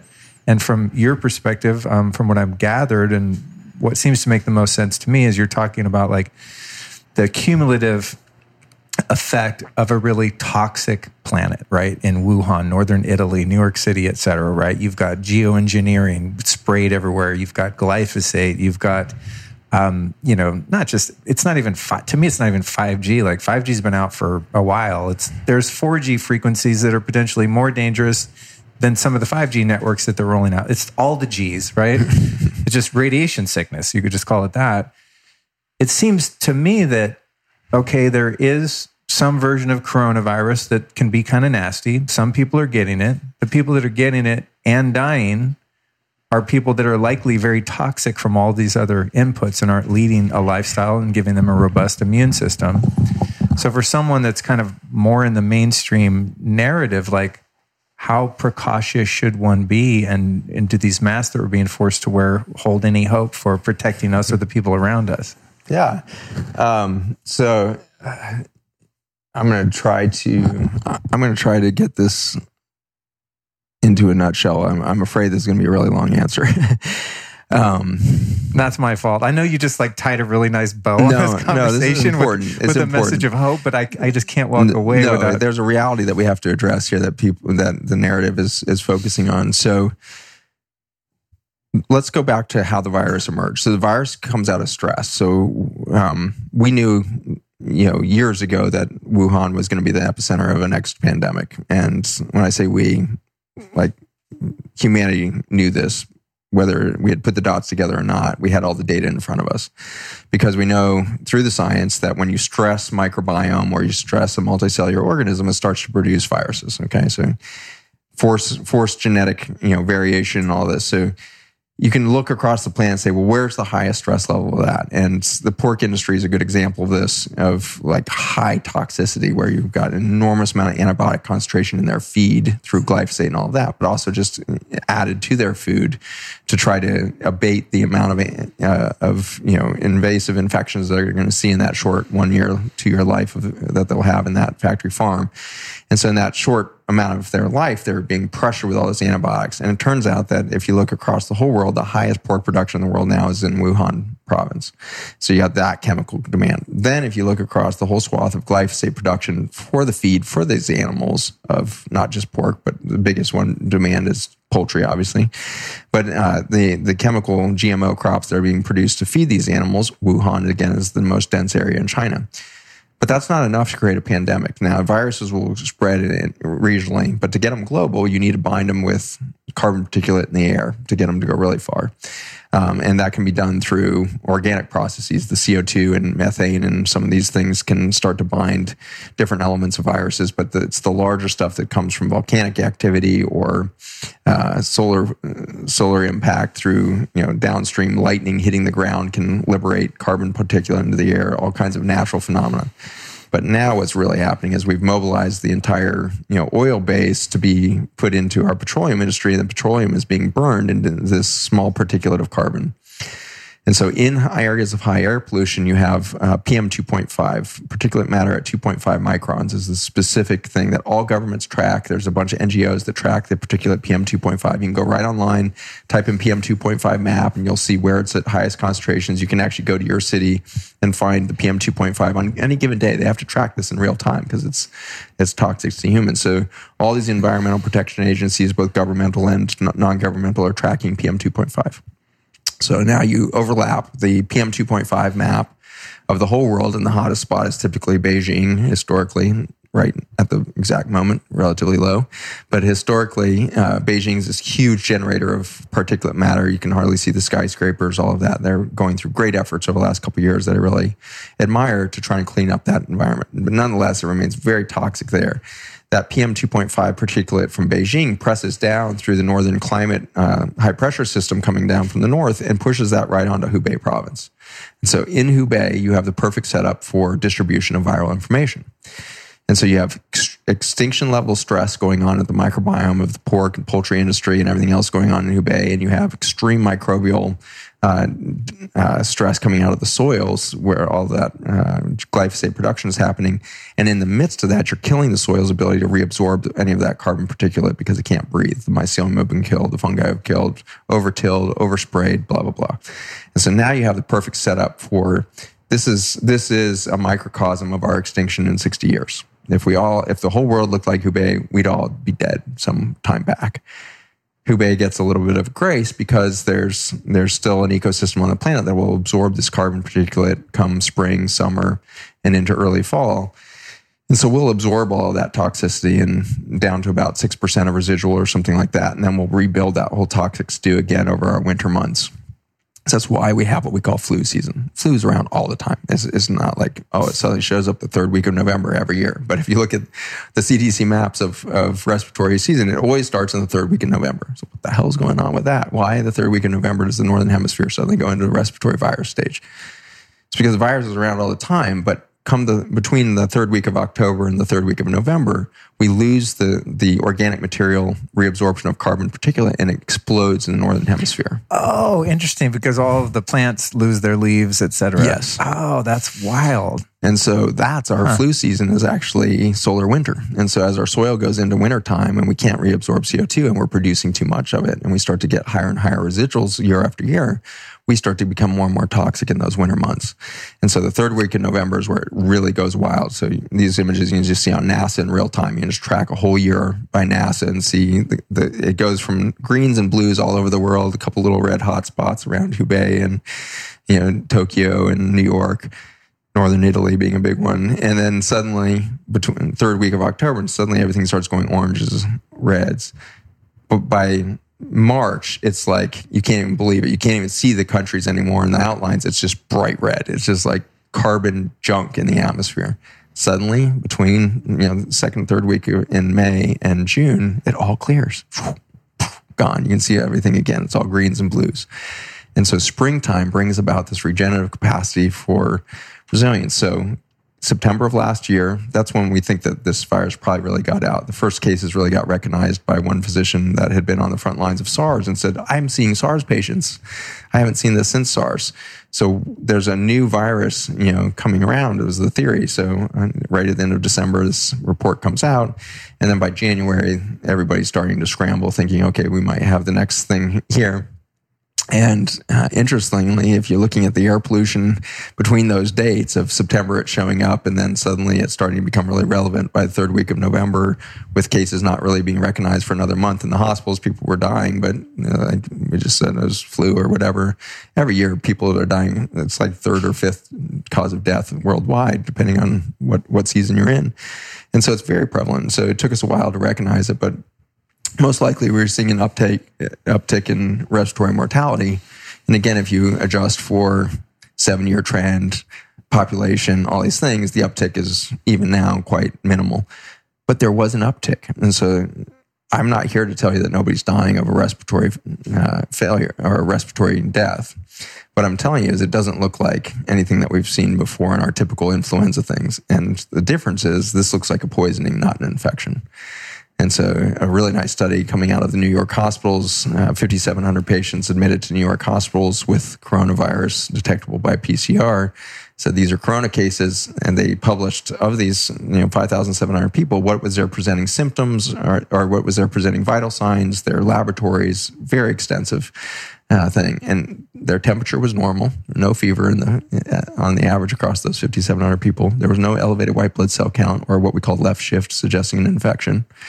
There was no signs of you know bone marrow suppression, no reactivity at the vascular level, showing a high uh, vascular inflammation that you would expect with a virus going on. So by that study, I would say we have no evidence that the people that died of this condition in New York hospitals showed any signs of infection when they showed up. And so instead, what they showed up with was low oxygen and early liver failure. And so uh, when you start to see that combination where you have somebody who's no signs of infection, no fever, and can't carry oxygen, you're starting to get into a category that's not infectious, but is actually called uh, uh, histotoxic hypoxia. And so histotoxic hypoxia, there's many chemicals that can do this, but the most classic one is cyanide. And cyanide binds to PM2.5 in our air pollution. And so as we start to look at this virus, which it's been shown coronavirus bonds really actively to PM2.5, as most other viruses will, you can imagine this new virus that different than influenza tags the ACE2 receptor. And so you have a very specific delivery system into the bloodstream that's going to now bind to blood vessels and, you know, and deliver anything that it goes you know into the bloodstream more rapidly than influenza will. And now picture that virus that's supposed to go lung into bloodstream vasculature is now carrying a PM2.5 molecule that's tagged with a bunch of cyanide on the backside of that. And so the virus, most of us are asymptomatic. We see it, we absorb it, nothing, we reproduce it, no problem. Pass it on, no problem. But if we're in an area of high pollution with high cyanide, that virus just caused cyanide poisoning, which presents with no fever, no white blood cell count, no shift, wow. liver failure, and hypoxia. And so we poisoned Damn. ourselves with cyanide and 64 other, 120 right. other toxins. I don't know which ones it is, but we basically poisoned ourselves so that the red blood cell could no longer cause carry oxygen. And that's the hypoxia part. It's not a respiratory failure that you would see with pneumonia. It's not, the lungs are fine. The problem is that you've poisoned the red blood cell such that it can't carry the oxygen that's being freely absorbed by the lungs as it should. And when you poison the red blood cell such that it can't carry oxygen, you start to get a, a hypoxic injury. This is just the same with drowning. When you drown somebody, there's there's a process where you know, pointedly George Floyd choked to death. And so you've got somebody whose airway is compressed and can't breathe, can't breathe, can't breathe. At the moment of death, there's no fluid in their lungs. There's nothing going on there. But if you, you resuscitate that individual, George Floyd, let's use that exa- great example. If, if that knee had been released off of that throat just, you know, a few minutes earlier, had not died, three days later, he would have presented like a SARS patient, a COVID patient. He would have presented with fluid in the lungs, liver damage, and kidney damage from, from long term hypoxia. And subsequent to that, in the days and weeks that will follow, he will start getting micro blood clots throughout his organ system because there's a downstream propensity for blood clots to form hmm. after, you know, long-term hypoxic injury. And so what we did basically to the population through a toxicity of our air pollution combined with a virus that was supposed to go where it did, and it did, but it didn't intend to pull cyanide behind it, is we poisoned the entire human population and we saw an uptick of mortality. Why different this year than last year? Is it because of SARS CoV 2? Is it because COVID 19 showed up? I would say we have absolutely no data to suggest that the uptake in respiratory death and cyanide poisoning and everything else that I'm talking about is toxic hypoxia is because of that virus. We have no data to suggest that because there's something way more obvious that happened between last year's respiratory year and 2019-20 that would have caused this entire syndrome. And it was the Australian fires and it was the California fires. Oh shit. So we put more carbon material up into the atmosphere over that fire season than we in any time in history, really at least in recent memory. Wow. And so we had to have high mortality this coming year, especially anything related to cardiovascular disease or respiratory failure. We poison the atmosphere with more carbon particulate to carry any viruses. We then tracked a virus that happened to be called new. And I, I know that the science dates back many years to showing that viruses tag PM2.5. I know that very smart scientists are in the government. And so this whole thing of this group of people that got together late last fall and said there's going to be a surprise virus that spreads around the world in these next few months before Trump is out of office. There's going to be this surprise pandemic. They were spot on because I think they were looking at the PM 2.5 concentration in the atmosphere. There's going to be an uptick in total mortality and respiratory death this year. And if we could find a new virus to blame that on, we could justify a huge pharmaceutical reconsolidation of wealth. Damn. Wow. Hot take. And so I have no idea if it was that intentional right. and they just got lucky. But it sure suggests that somebody was looking at that data, including last year's low mortality rates, which is an exciting thing because you know there's going to be high mortality next year just by natural cause. And so there was this huge opportunity that was very visible in all of the signs and you have the aging, you know, the baby boomer population very real on this right now too. Why? Why do we have increasing mortality for the last seven years? Because we have more people over the age of seventy than ever before, right. and so people are going to be passing away at higher and higher rates over these next few years, even if all things are healthy and well, because they're older. And so we have this perfect storm of an opportunity for a global government to freak the hell out of us because everybody's dying. Well, of course, they had to die this year we poisoned the atmosphere with more carbon particulate that had higher levels of cyanide in history. Earth Justice, ironically, back in May of 2019, before all of this outbreak pandemic happened, Earth Justice was suing the US government for failure to tell Americans how high cyanide levels were getting in the municipalities that are now COVID centers. And so this was totally predictable. And therefore, I think it was predicted. The response to it was monetized and the pharmaceutical elite are able to do that very well now. And it's very hard for us scientists and clinicians to keep up against them because they don't show us the data. Right. If you go on the CDC website to really look at this seven year data and everything else, it's all antiquated data. It's very hard to really find the data from the last seven years. They don't show you that. They'll show you normal compared to this year and all this. It's very, you can't find 30 year trends, seven year trends, and all that. So they keep you very myopically blinded. So there's a real need for an international scientific community to come together and create our own independent, you know, IT platform that's able to collect real-time public health data from around the world, so that we can we can start to participate in public health decisions in real time instead of waiting for regulatory bodies to do this retrospectively or make you know malinformed emergency decisions that aren't based in the, in the real science around it. And so there's been a lack of allocation of funds to do that kind of, you know, technological, you know, integration. It's small amounts of money that are needed, you know. I'm very excited about this fund I'm working on with right now. $100 million could change the whole scope of science. It doesn't take much money when it's well placed.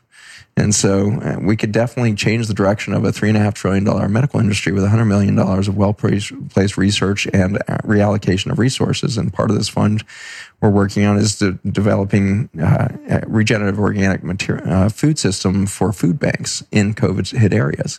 The, the blessing of COVID is it's showing me exactly where the most vulnerable populations are from a terrain standpoint. Mm-hmm, mm-hmm. So if I can rush in and go create a regenerative revolution in farming at the root causes of problems systemically at the public health level, we're going to win the game really quick. And there's some great success stories going on. on. You know, this food bank in Irvine is very exciting. They've they've planted 3,000 uh, square uh, feet of 3,000 square feet, tiny, on their parking lot in the back, a regenerative organic growing system, and and that is now helping leverage produce into 500,000 families in LA. And so that little 3,000 square foot footprint is being leveraged brilliantly economically to start bringing in produce from all over the world uh, or all over the country to, to feed these people. So the, the metrics are there to show that we're being poisoned by our own behavior. mm-hmm we can expect more death. Are people dying right now? Yes. More people than last year? Absolutely. Had to be because not many people died last year. So we're having a catch up year. From from COVID? Maybe, but it's just one of the many, you know, 10 to the 31 virus that's circulating. We happen to give that one a name and do a bunch of testing on that. But I guarantee you all the viruses are circulating at a higher rate. That's right. That's why even with an erroneous, stupid test that doesn't really work, it's still not accounting for all of its total mortality. So where's all that total mortality excess coming in? Well, it's coming from all of the other viruses that are trafficking chemicals into our body inappropriately.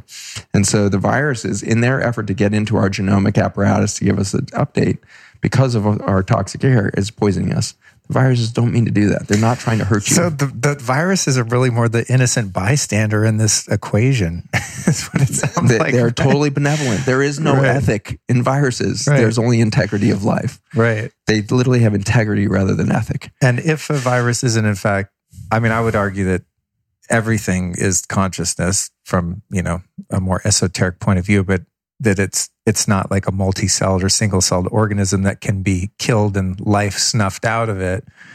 Um, wh- how do uh, like antiviral drugs or ozone, for example? I've always thought of like ozone kills viruses. You know, before I knew that they weren't alive. How does something like that even work for something that's not alive? Does it just interrupt the, just the replication? It. Yeah, so it's a it's a package of genetic information mm-hmm. carrying it's a ribosome too. So apparatus for you know someone will be able to code for their own apparatus for, of translation. But uh, as that travels in, if it if it's too damaged to replicate, then it becomes irrelevant. So sunlight is the best way to do this, right? So sunlight radiation you know disrupts the DNA sequences in viruses all the time, so they become relatively irrelevant to us in, in mass. And so sunlight's a very good sterilizer. So what we should have done at the moment of this you know terrifying pandemic, we should have all rushed out naked into the into the environment and just been eh, immersed. Nobody would have died. You know, it's like you know, but instead we we withdrew away from the sun, we withdrew away from fresh air, and we sequestered. And the more severe we sequestered away, the higher the mortality. And you know, you can show this in a hospital system or a nursing home, and everybody's like, "Let's people are crowded together." No, not actually, because in the, in the massive protests that happened in New York City, just as mortality was decreasing in New York City, we rushed hundreds of thousands of people into the streets of New York in close proximity. where some of them wearing masks? Sure, but nowhere near enough to say that we were social distancing or protecting anyone. We never answered the mask thing. And come back to that. I haven't forgotten. That, will be the one so last question. We've got this whole mix, and yet mortality in New York keeps going like this throughout all of those protests and everything else it's not the proximity of people. At this stage in, in the first few weeks of the, the transit of, of, viruses around it, human secretions human secretory droplets and all that uh, can be a significant contributor to the movement of virus. But now that carbon particulate matter has carried this virus around the world six or seven times now already all that's going to happen is when we go release you know, us from quarantine why do the cases go up and why does mortality go up? Well first we're probably just tracking that because everybody rushes out to get their test. That's what's happened initially is like, oh, I need to go back to work. I should see if I've been exposed to COVID. So we all get tested and we have a test that is 80% wrong. And so a bunch of people come positive that may or may not be positive, but irrelevantly, they're not sick. And then there's some people that do get sick when we go and take people off of quarantine. What's with that?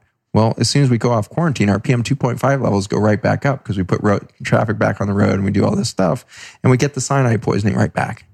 And we know now in Hubei very clearly when PM 2.5 drops below 40 parts per cubic meter, mortality goes away. Goes above that, start to see mortality increase again. And so uh, for Hubei, it seems to be around that. For New York, it seems to be lower. Like we can see, see that around 12 to 20 parts per per cubic meter. But nonetheless, we have these thresholds, which would suggest that New Yorkers are probably not as healthy as people in China, you know? And so if, if it takes less CM2, PM 2.5 to poison us, what does that mean for us? But the reason why we get sicker and start dying more is not because there's more virus. You can't, right now we're all, the world's covered in it.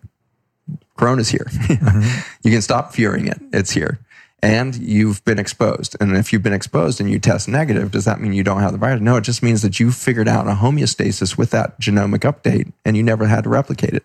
You saw no need for that replication, or you already absorbed that into the matrix of the intelligence of your genome, and you're not making that protein that would come from that virus or whatnot. So you've come into balance as a humanity. Again, we only have about eight or nine more months, and all of humanity will be balanced.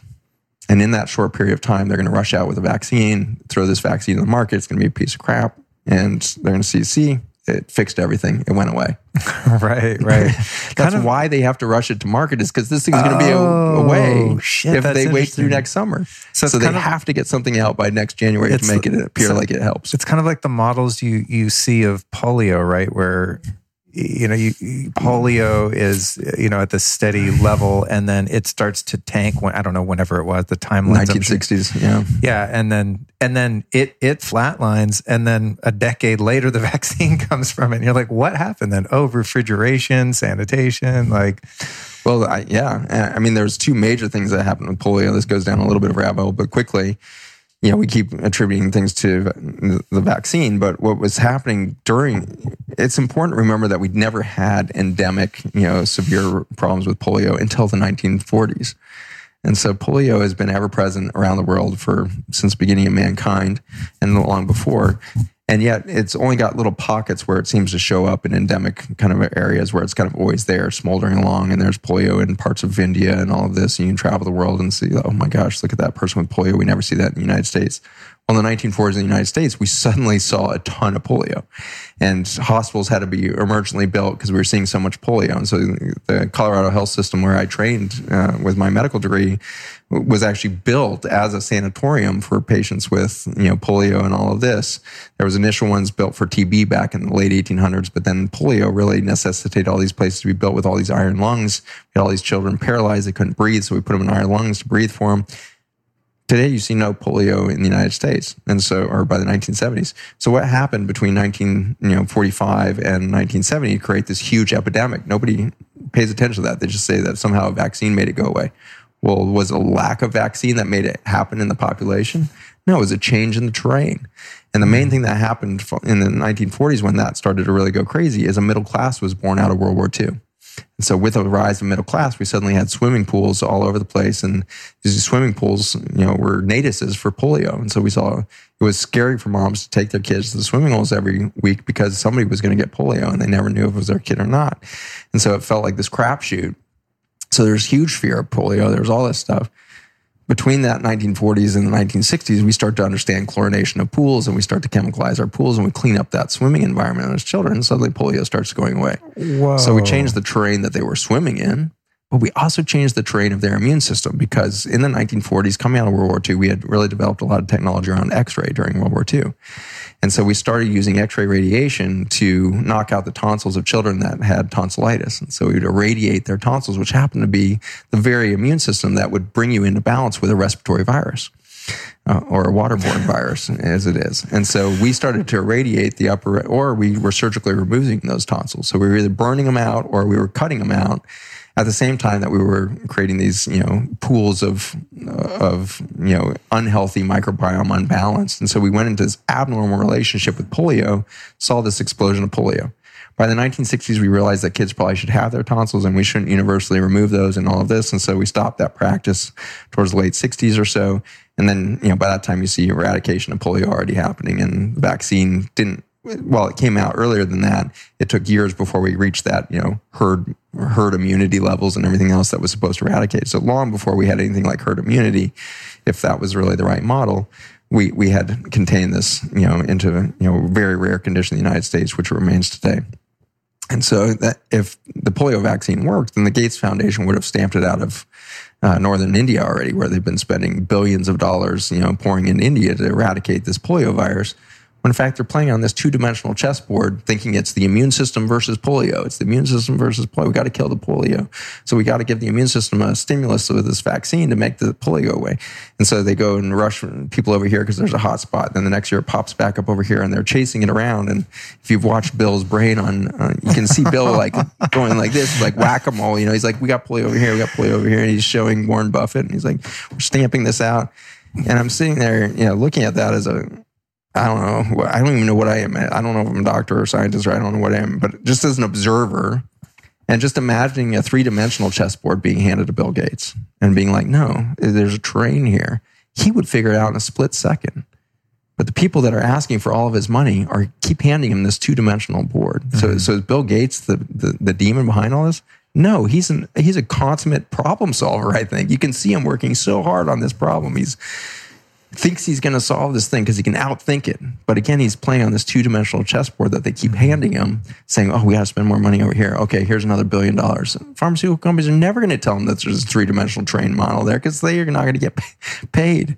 And so, is it Gates' fault? No, it's, it's the whole system is built to on this old narrative to exploit it for the trillions of dollars industry it is. Mm-hmm. U.S. healthcare alone, three point seven trillion dollars. Like we, that's that's kind of like saying ten to the thirty one.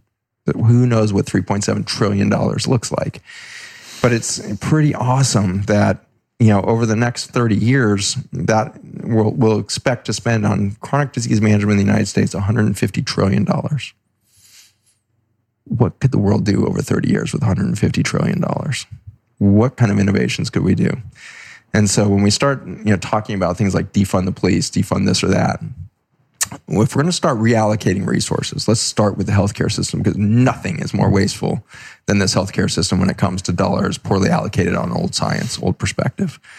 If we're going to change the world, we could do it so easily with 150 trillion dollars. I think we can change the world with a trillion. Like I think it's pennies on the dollars to implement solutions rather than chasing the old narrative and trying to do more and more damage control over collapsing biology. Health is so cheap. And anybody who's ever done this knows this. Like I was spending all this money at the doctor and I was depressed and I was on meds and I was you know, always inflamed. I couldn't work. So I was no, not productive. Then I changed my lifestyle and I got healthy and I got a great job and I'm making money. I don't spend anything on my health, but for good food. And it's so cheap to be healthy. It's so expensive to be sick and you know disconnected from a mother nature and mm-hmm. chronic disease is is killing our entire economy it's certainly taking our our empire to its knees and i'm okay for that collapse but let's make sure that whatever we rebuild out of this empire let's not let it be another empire built on the same metrics. And I think if we allow that, I'm sorry to keep using David Icke, but you brought him on earlier. but if we allow that narrative between David Icke and, and the Gates Foundation to continue to dominate our view and all of our energies put in, which side do I believe? Oh my gosh, wringing of hands. Is there really a cabal? Are they playing? Or, is this all well-meaning public health people? Like, the answer is yes, both, of course. Like there's truth in both of those sides. There's very well-meaning people at the Bill Gates at the Gates Foundation that I've had you know joy of working or meeting with or whatever. There's really great people that are speaking truth from the alternative perspective. David Icke's probably one of them, and so there's just genius and brilliance and ultimately some altruism in I think everybody. Um, and if we keep fighting that out, and the vaccines are a great example. I'm not anti-vaccine. Instead, if you go to my website, you can sign a petition, change.org, to change our scientific definition of child health and immunity and our approach to vaccination. So we don't need to argue pro or against it. We simply need to allow the science of the last 30 years to update our current public health policy and our R&D on vaccines. Vaccines should no longer be implemented in the population until we understand the, the downstream consequences of that vaccine in a, in a human experience. We know from military studies that the influenza vaccine increases risk of death from coronavirus the following two years. And so, if we had known that, which we did, that was 2017, what you should have heard at the beginning of this December pandemic of a new coronavirus was, oh my gosh, nobody should get influenza this year. Please freeze the influenza vaccine policy and please take everybody off of your ACE inhibitors and your statin drugs over the next five months because those are upregulating your absorption of this virus. And so we could have easily just stopped two drugs and not vaccinating. We would have seen decreased prevalence of, of corona in, in the species. Would have that changed our mortality? No, not at all. We would have just not had a, a narrative of, of vaccine and we would have seen this increase in mortality because we poisoned the atmosphere more than we ever have before. And we had low mortality last year. So we were going to have a catch up year on top of a very toxic year. And, you know, the good news is next year, I think we're going to have a decent year and there's going to be very little 2020, 2021 coronavirus. There will be some, there will be some influenza, but it's not going to be one of our big, huge spikes because we've, we've absorbed that. Now in the United States, you're going to see a spike because we're going to test like hell. And it's going to look like there's a ton going on. But look at the global data at that point. For all of us, we just need to focus on the global dialogue. And you, can look across the whole world and everybody else has settled down now. From Iran to Pakistan to you know, all over the world, numbers are settling down. And there's going to be hotspots for sure because you can track it as soon as you put tests anywhere now you're going to start measuring corona so you can create the, the appearance of a hotspot anywhere in the world now if you put tests there but mortality is settled down Mm-hmm. mortality globally has settled back into our, our seasonal appropriate levels, which is going to take us through to November. Then we're going to see a seasonally appropriate yeah, uptick, but it's going to be, I think, less than, than it was this year because we had a good catch up year. But the trend will be upward still. So if they say it's still above baseline, remember their baseline isn't even right. Their baseline is lower than any of the last seven years on record they need to recalibrate their baseline before they tell you if the, if all cause mortality is on track or not. And so it's there's a journey, and I don't feel that heavy about it because I know it's going to be over soon. Next summer is like a, a blink in time. These years tick by so quick, and so while I might completely lose my mind and go crazy over masks for another year, there's a chance that I'll make it through that with some psyche intact and want, and want to keep you know trying to win this game for myself and for humanity and the rest. But uh, in the end, we shouldn't be very dramatic about it because, my God, my grandparents, your grandparents went through World War II. And whenever I start to get dismayed, I go home, I shut the door, and I watch a World War II documentary or I watch a World War I documentary. We have been annihilating human life face to face with machine guns since the beginning of time. If we now do it indirectly through to maximize well through vaccines and everything else, shame on us, but is it any different? You know, and the answer is I think it is different because nobody's tolerating sending our young men into machine gun fire at the numbers that we did in World War One or World War Two. So consciousness is changing. We don't tolerate that kind of brutality anymore. We're saying as a people across the world, that's not right. It's not right for children warriors to, you know, children be on battlefields. Mm-hmm. What's an 18 year old compared to a 14 year old in Africa? Like, is that really, since we send all of our 18 year olds into war, is that any different? Is that really a higher ethic? Is that not child warfare, you know? And the answer is no. Of course, that's child warfare. We've been doing it since the beginning of time but less so recently, where we're starting to be like, you know, that's just not right. We mm-hmm. we need diplomacy, and I, so I think there's a consciousness rising. There's integrity rising where our ethics still lag behind. There's integrity rising, mm-hmm. and uh, that integrity reflects hopefully a plugging into consciousness. And if that's happening right now, it's only because the viruses are helping us adapt faster. Dude, powerful, powerful stuff.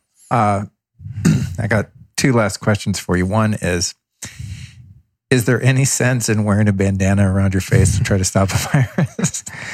So maybe in the first few weeks of, of, you know, if there's new genetic information and you're sick and you, and you can't tolerate genetic updates, so it would have to be that global. But if you had all the risk factors and all of that, then stopping respiratory droplets in those first couple of weeks of a of a new viral spread around the world would make some sense, in that you'd have less respiratory droplets. There's no evidence that a bandana does that, but a mask, you could argue, okay, maybe that does it. So there's some rationale to it. But does it work is a whole different thing that we really lack the science for.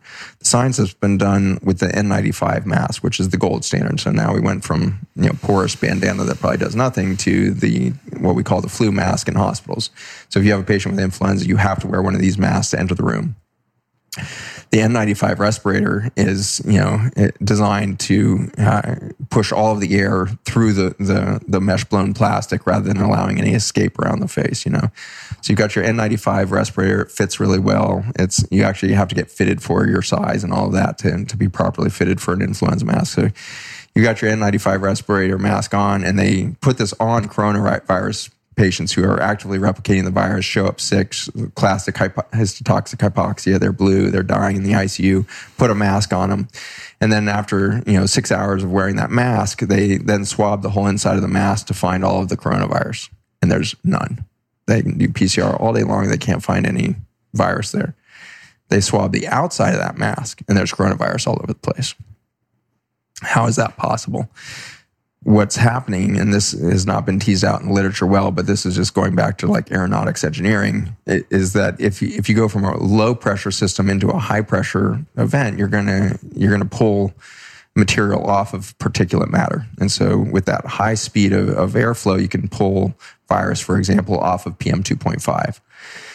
And so you've got a mask that's sitting over the face of somebody who's producing virus, sending it out into the atmosphere, and it, it can bind any particulate matter, including respiratory droplets. It's coming out of my mouth at a very low pressure. I, it's you know less than a, a couple of pounds of mercury, so low respiratory exhale. As soon as it hits that one millimeter thickness of the mask, it has to channel all of that air volume through nano part nano-sized air channels, which means that for just a millimeter of distance, we're going to be in a very high velocity state to get through that mask. On the immediate other side of that millimeter, there's going to be a low pressure system again, and you're going to get this huge eddy on the other side. And so the mask is well engineered to push virus out into the environment in an aerosolized fashion. And so you're not going to get respiratory droplets. You're not going to get the droplets right around that three feet, but you just took aerosolized virus out in the environment as a distinct likelihood. And so they've they've found and published, you know, out of uh, Italy and China that the, they were finding that there was aerosolized virus in the air vents of hospital rooms that had COVID patients in them, uh, suggesting these patients were capable of going from respiratory droplet into aerosolized production in the hospital room. All of them wearing masks. So, from my standpoint, we don't know yet if they help or not. It doesn't make sense that they would because they can't stop viruses. Penetrating viruses are smaller than than those air passages are. So we can take them through. We've shown that they go through because you can swab it right on the outside of the mask and not on the inside of the mask. Would the equivalent size wise be something like throwing a baseball through a hula hoop? like, what kind of size difference are we talking with a surgical mask and the actual size of a well? The actual virus? size of the virus is tiny, tiny. So yeah, so there'd be something like that scenario there. But uh, the reason why they think it would stop is because again, they explain that it's tagged to a respiratory droplet. Got it. And so the respiratory droplet's relatively large and should snag within the, the and you can feel this when you breathe in a mask. There's all this humidity that develops mm-hmm. inside that mask. So it's supposed to be cr- trapping that respiratory droplet in there. But if you have that high pressure system that's now able to strip virus out of those respiratory particles, it doesn't matter how much humidity is absorbed or how much humidity is sitting inside your mask. If you can strip that of all the virus, which is what the study is showing, there's no virus on the inside of the mask, then then it suggests that it's it's aerosolizing on the other side of that.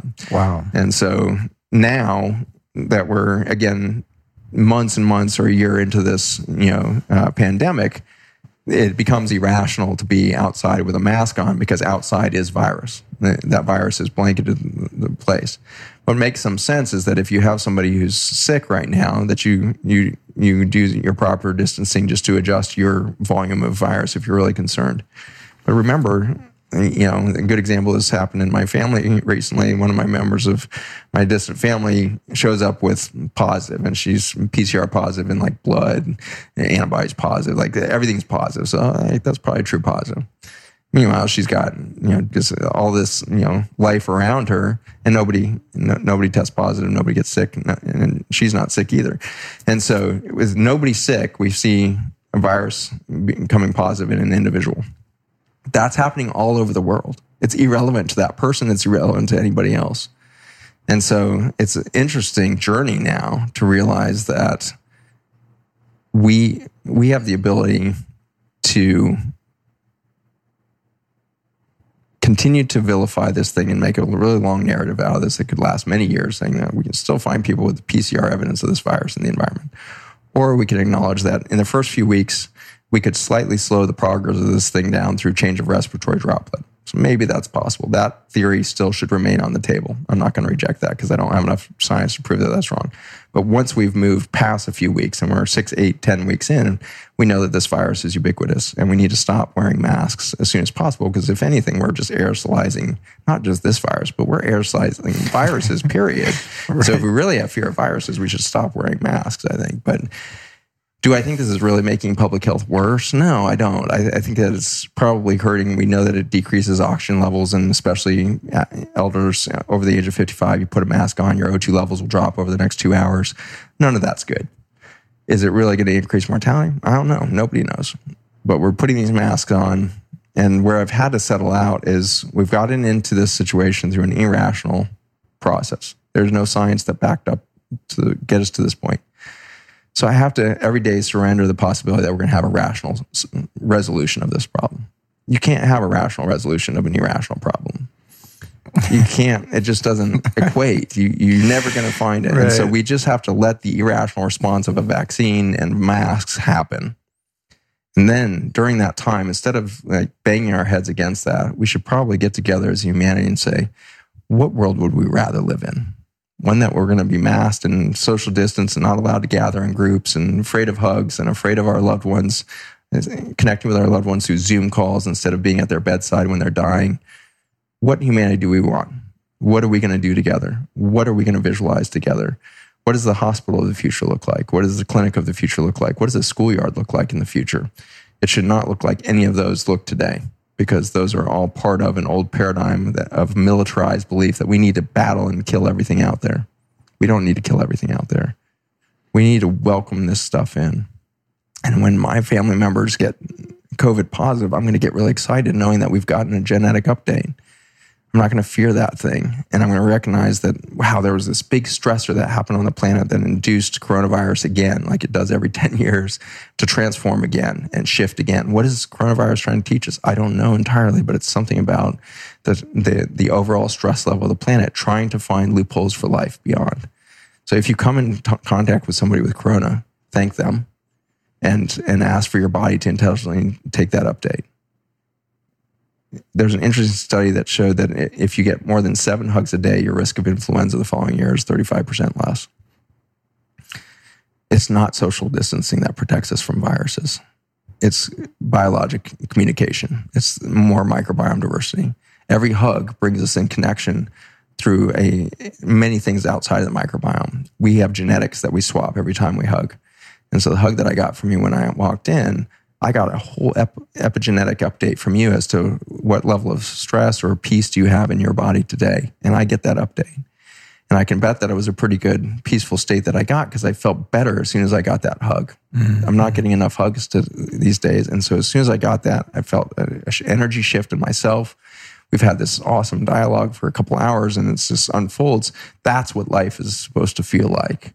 And that's the world we want to live in. Is it going to include masks? No, that's not the, nobody wants to live in a world of masks, you know, ultimately. But we did that to ourselves. We got to ourselves to a point as a humanity that we masked ourselves up and covered our faces, covered our identities, lost our identities on some level in that process. And so we just need to wake up to that. And we don't need to argue over mask working or not. We don't know what they do.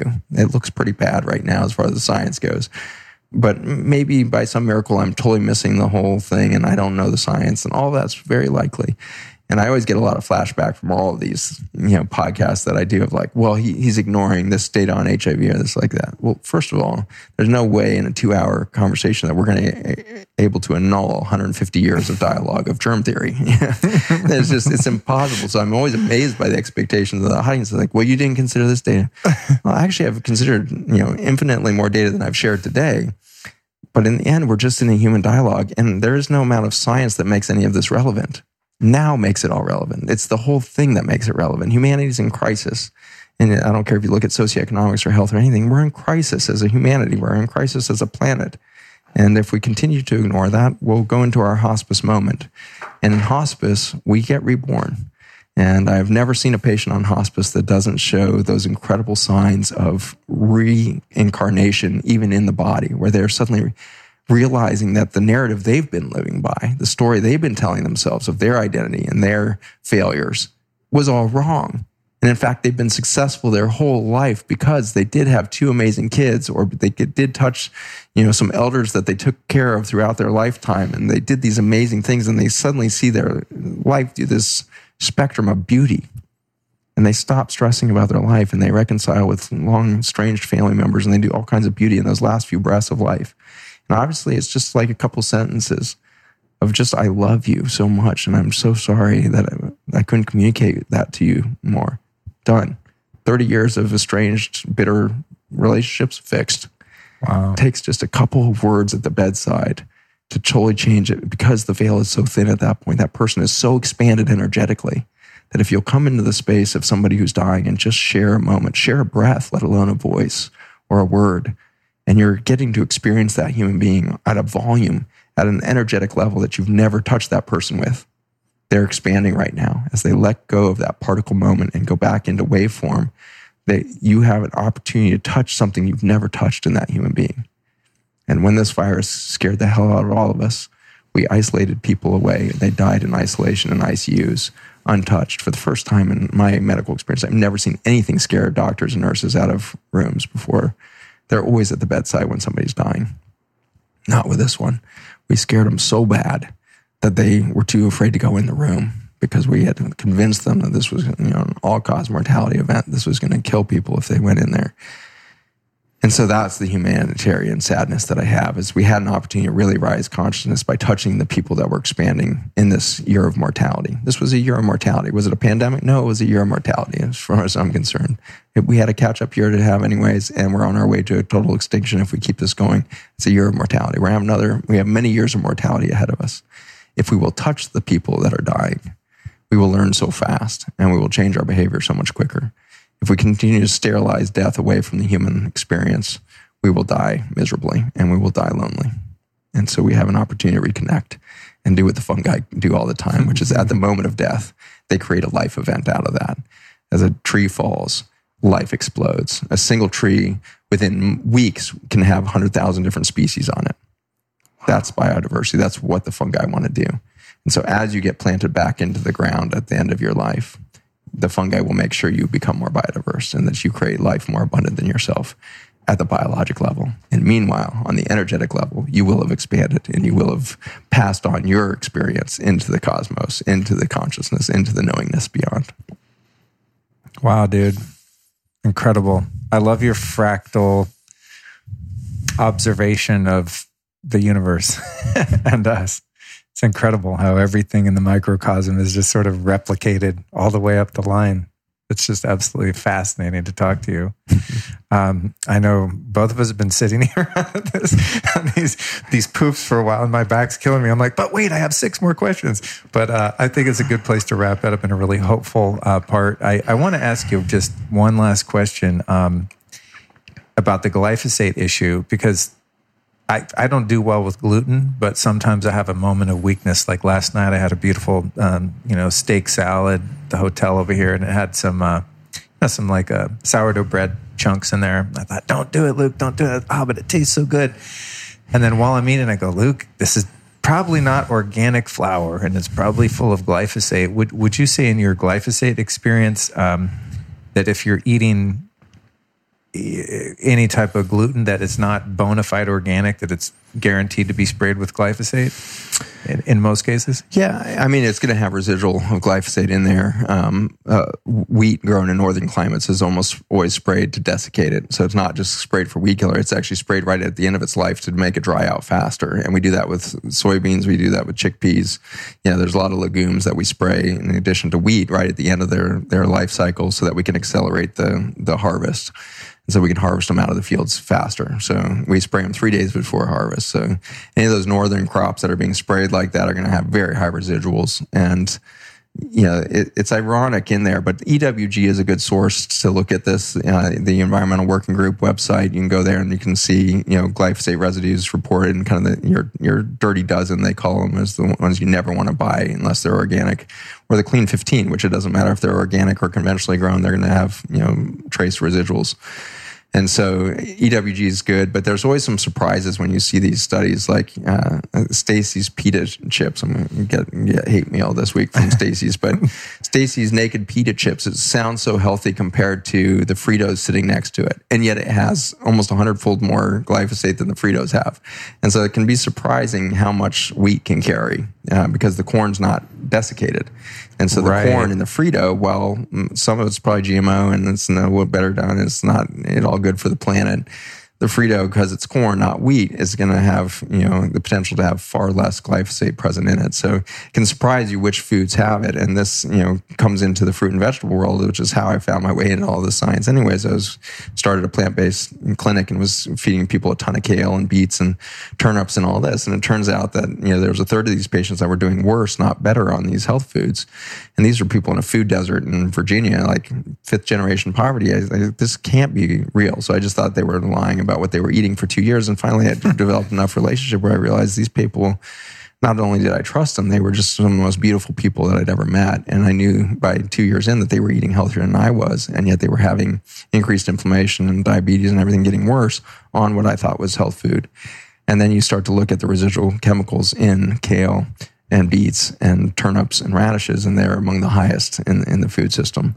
And so I didn't know to tell them to eat organic at the time. And we were in an impoverished area, and pennies count when you've got you know a, a, family living on food stamps. So I wasn't about to go say they they couldn't shop at Whole Foods, not an option. Um, but I yeah, I didn't realize how badly we were poisoning them through the, through this food system there. So uh, it, you started by saying somewhere in the beginning how privileged we are to mm-hmm. pursue a healthy lifestyle. And this was actually predicted by Benjamin Rush at the beginning of our country. He was one of the signers of the Constitution. And he said something amazing to Thomas Jefferson back in the day. He said that we must put health freedom in the Constitution. We must reserve uh, free rights and access to, to health care and otherwise, because if not, in some time in the distant future, there will be a, a, bourgeoisie kind of wealthy sector that will rise up and control health and take it on for their own good and use it as a weapon against the masses. That was 200 years ago. That was predicted. Yeah.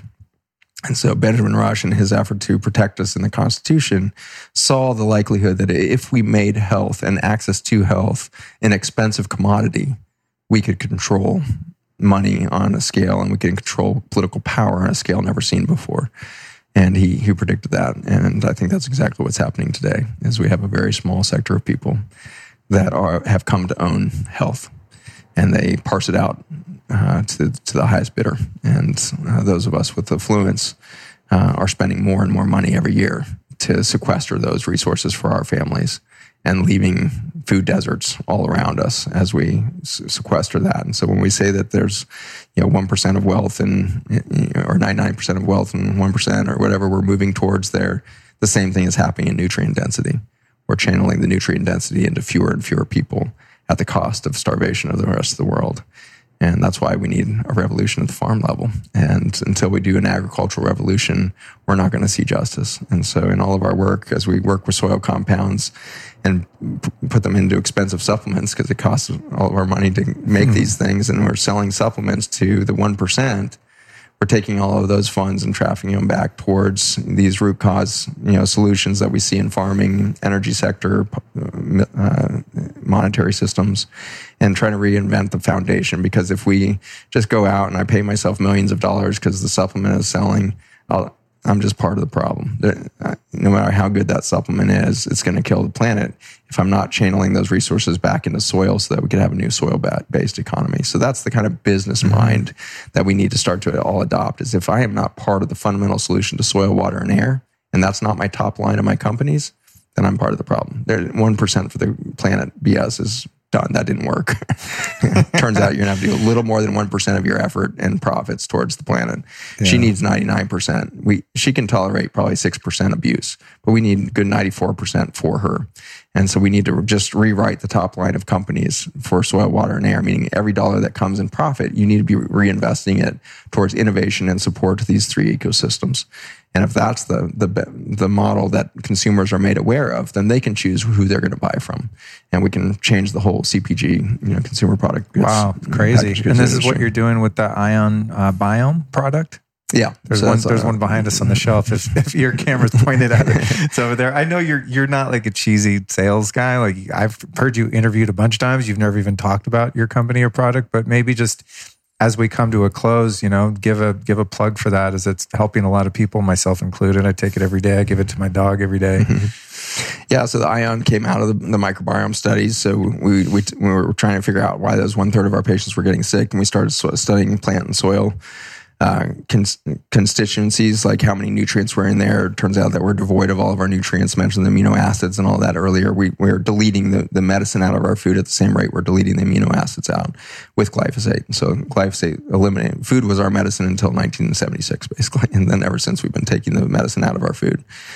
And so uh, we deleted that. And so as we studied that, we found in the soil uh, a molecule that looked a lot like the chemotherapy medication I used to make. And in that journey of coming to understand the potential for these carbon molecules made by bacteria and fungi, it became clear that they could uh, be a, a, method for communication at the cellular level. And so my area of expertise in chemo was around redox signaling, which is the communication at the molecular level. And it's basically the transit of electrons. So you can imagine like a liquid circuit board moving electrons across a, a digital matrix, you know? And so in the biologic field, it, it turns out it's the microbiome that builds this communication network between the human cells. And so by putting this stuff back into human cells, by getting the carbon molecules out of fossil soil, we were able to get oxygen and hydrogen to bind to it again, which allowed it to traffic electrons. So we basically just rebuilt the, the, the biochemistry of a good, healthy gut.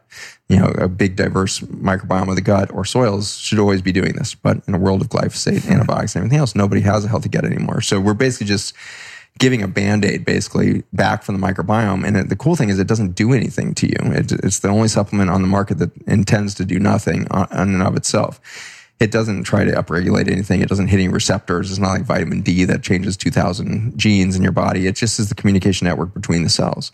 And it turns out that when a cell can talk to another cell, it knows exactly what it needs. So this is basically built, rebuilds the mycelial network of communication between the cells. And it's cool that it's made by the mycelium and the bacteria and everything else. And so the microbiome produces this. And so it's just the communication network pouring back into your body. And then we get to see what you can do. And for some people, it's really cool. You get to see this explosion of health. And this, for other people who are quite healthy, you've now just reinforced your network. You've reinforced yourself. You made yourself more resilient. And of course, we see, you know, a massive explosion of, you know, the microbiomes, you know, interface with the immune system, you know, and it's beautiful to see the immune system uh, come back on. And, and the immune system isn't a thing. So when I say the immune system is coming on, it means that there's now a relationship building, building, uh, happening between the outside world and your inside world. And we now know that the, the body's not supposed to sterilize itself. And, you know, we don't make antibodies to kill bacteria. We make antibodies to bring ourselves into balance with bacteria and the right bacteria per organ system. So we bring an intelligent, you know, relationship back into the ecosystem as we put the communication network back in. And so the product is very exciting because it's basically giving us back a foothold of where we were maybe back, you know, a few hundred years ago or maybe a few thousand years ago because we've actually been destroying our soils since the beginning of agriculture a long time back. And we've only accelerated in the last 30, 50 years. But really, it's been you know millions of years since we've seen the biodiversity that the, this compound is demonstrating. So we're, we're pulling this out of soils that are 60 million years old. And wow. so when you go back to that kind of intelligence of the planet, that was before the last you know extinction event. That soil then has never been replicated again. And so we're going back in time to say what is the most diverse, you know, fungal bed and you know soil intelligence look like, and then we're putting that into the human system for the first time, which is kind of goosebumpy moment every time somebody grabs one of those bottles for me. Think there's a human being that's a Homo sapien, two hundred thousand years of Homo sapiens about to touch soil that was sixty million years old. I wonder what's going to happen. And so we've seen this thing do some extraordinary things in children you know, and the conditions that all these people report improving again have nothing to do with the compound. The compound doesn't fix autism or cancer or you know heart disease or do, mood disorders, depression. It doesn't fix anything. Literally, it's that humans are able to to heal, mm-hmm. and if they have enough access to information, and if the communication network is up, they're going to start to heal. How fast they heal it depends on their age, their hydration level, their toxicity level, like so many variables. Mm-hmm. And so when you get the communication network back on, you're never sure what's going to happen. You're going to start detoxing and feel worse for a couple days. You're going to feel better. Like you just don't know. And so we, we like easing people in. There's no rush. Humanity's never seen these molecules at this level of intelligence and, and, and capacity. And so what's the rush? This has never been here before. It's not like you lost it two years ago you need you're you're welcoming in mm-hmm. ancient intelligence of planet Earth, and so that's why the product's now called ION, which is an acronym for the intelligence of nature. Oh, cool! You're welcoming in the intelligence of nature into your body, and you're going to see what you do with that intelligence, and it's going to depend on your perspective, your consciousness, if you will, and, and it's going to shift you in, in some direction or not. And so it's it's an interesting for something that's so innate or so inert, not really doing anything on in and of itself. It does so much, and for some people, they're like, "Oh, I tried that. I felt terrible for a couple days." Well, that's weird. When you take vitamin C, you don't feel terrible. Take vitamin D, you don't feel terrible. Why did you feel terrible for a couple days? You know, mm-hmm. something was happening in your body. What was happening there is, you know, is the immune system as it come back on and as cellular you know, metabolism picks up, what's that going to feel like? Are you going to feel fatigue because the accelerator pedal just went down on the on the gas? Like so you ease yourself back into this. And so just a couple drops of ancient soil is changing the way that we think about human biology because we've always studied it in a sterile petri dish. And so we came to believe in disease.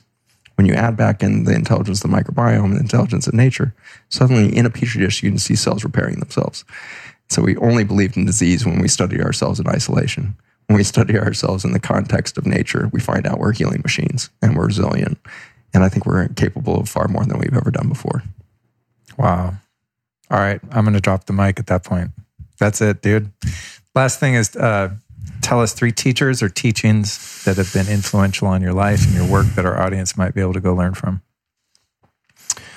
Boy, um, Charles Eisenstein is a, a modern one. I think his essay that he wrote right at the beginning of the pandemic, or, or a month or so in, called "The Coronation," is a must-read. Um, it's a, a very well-written essay that I think really speaks to why we needed this virus, why why we've created, and the beauty that's going to come out of this. You know, belief in this pandemic and everything else.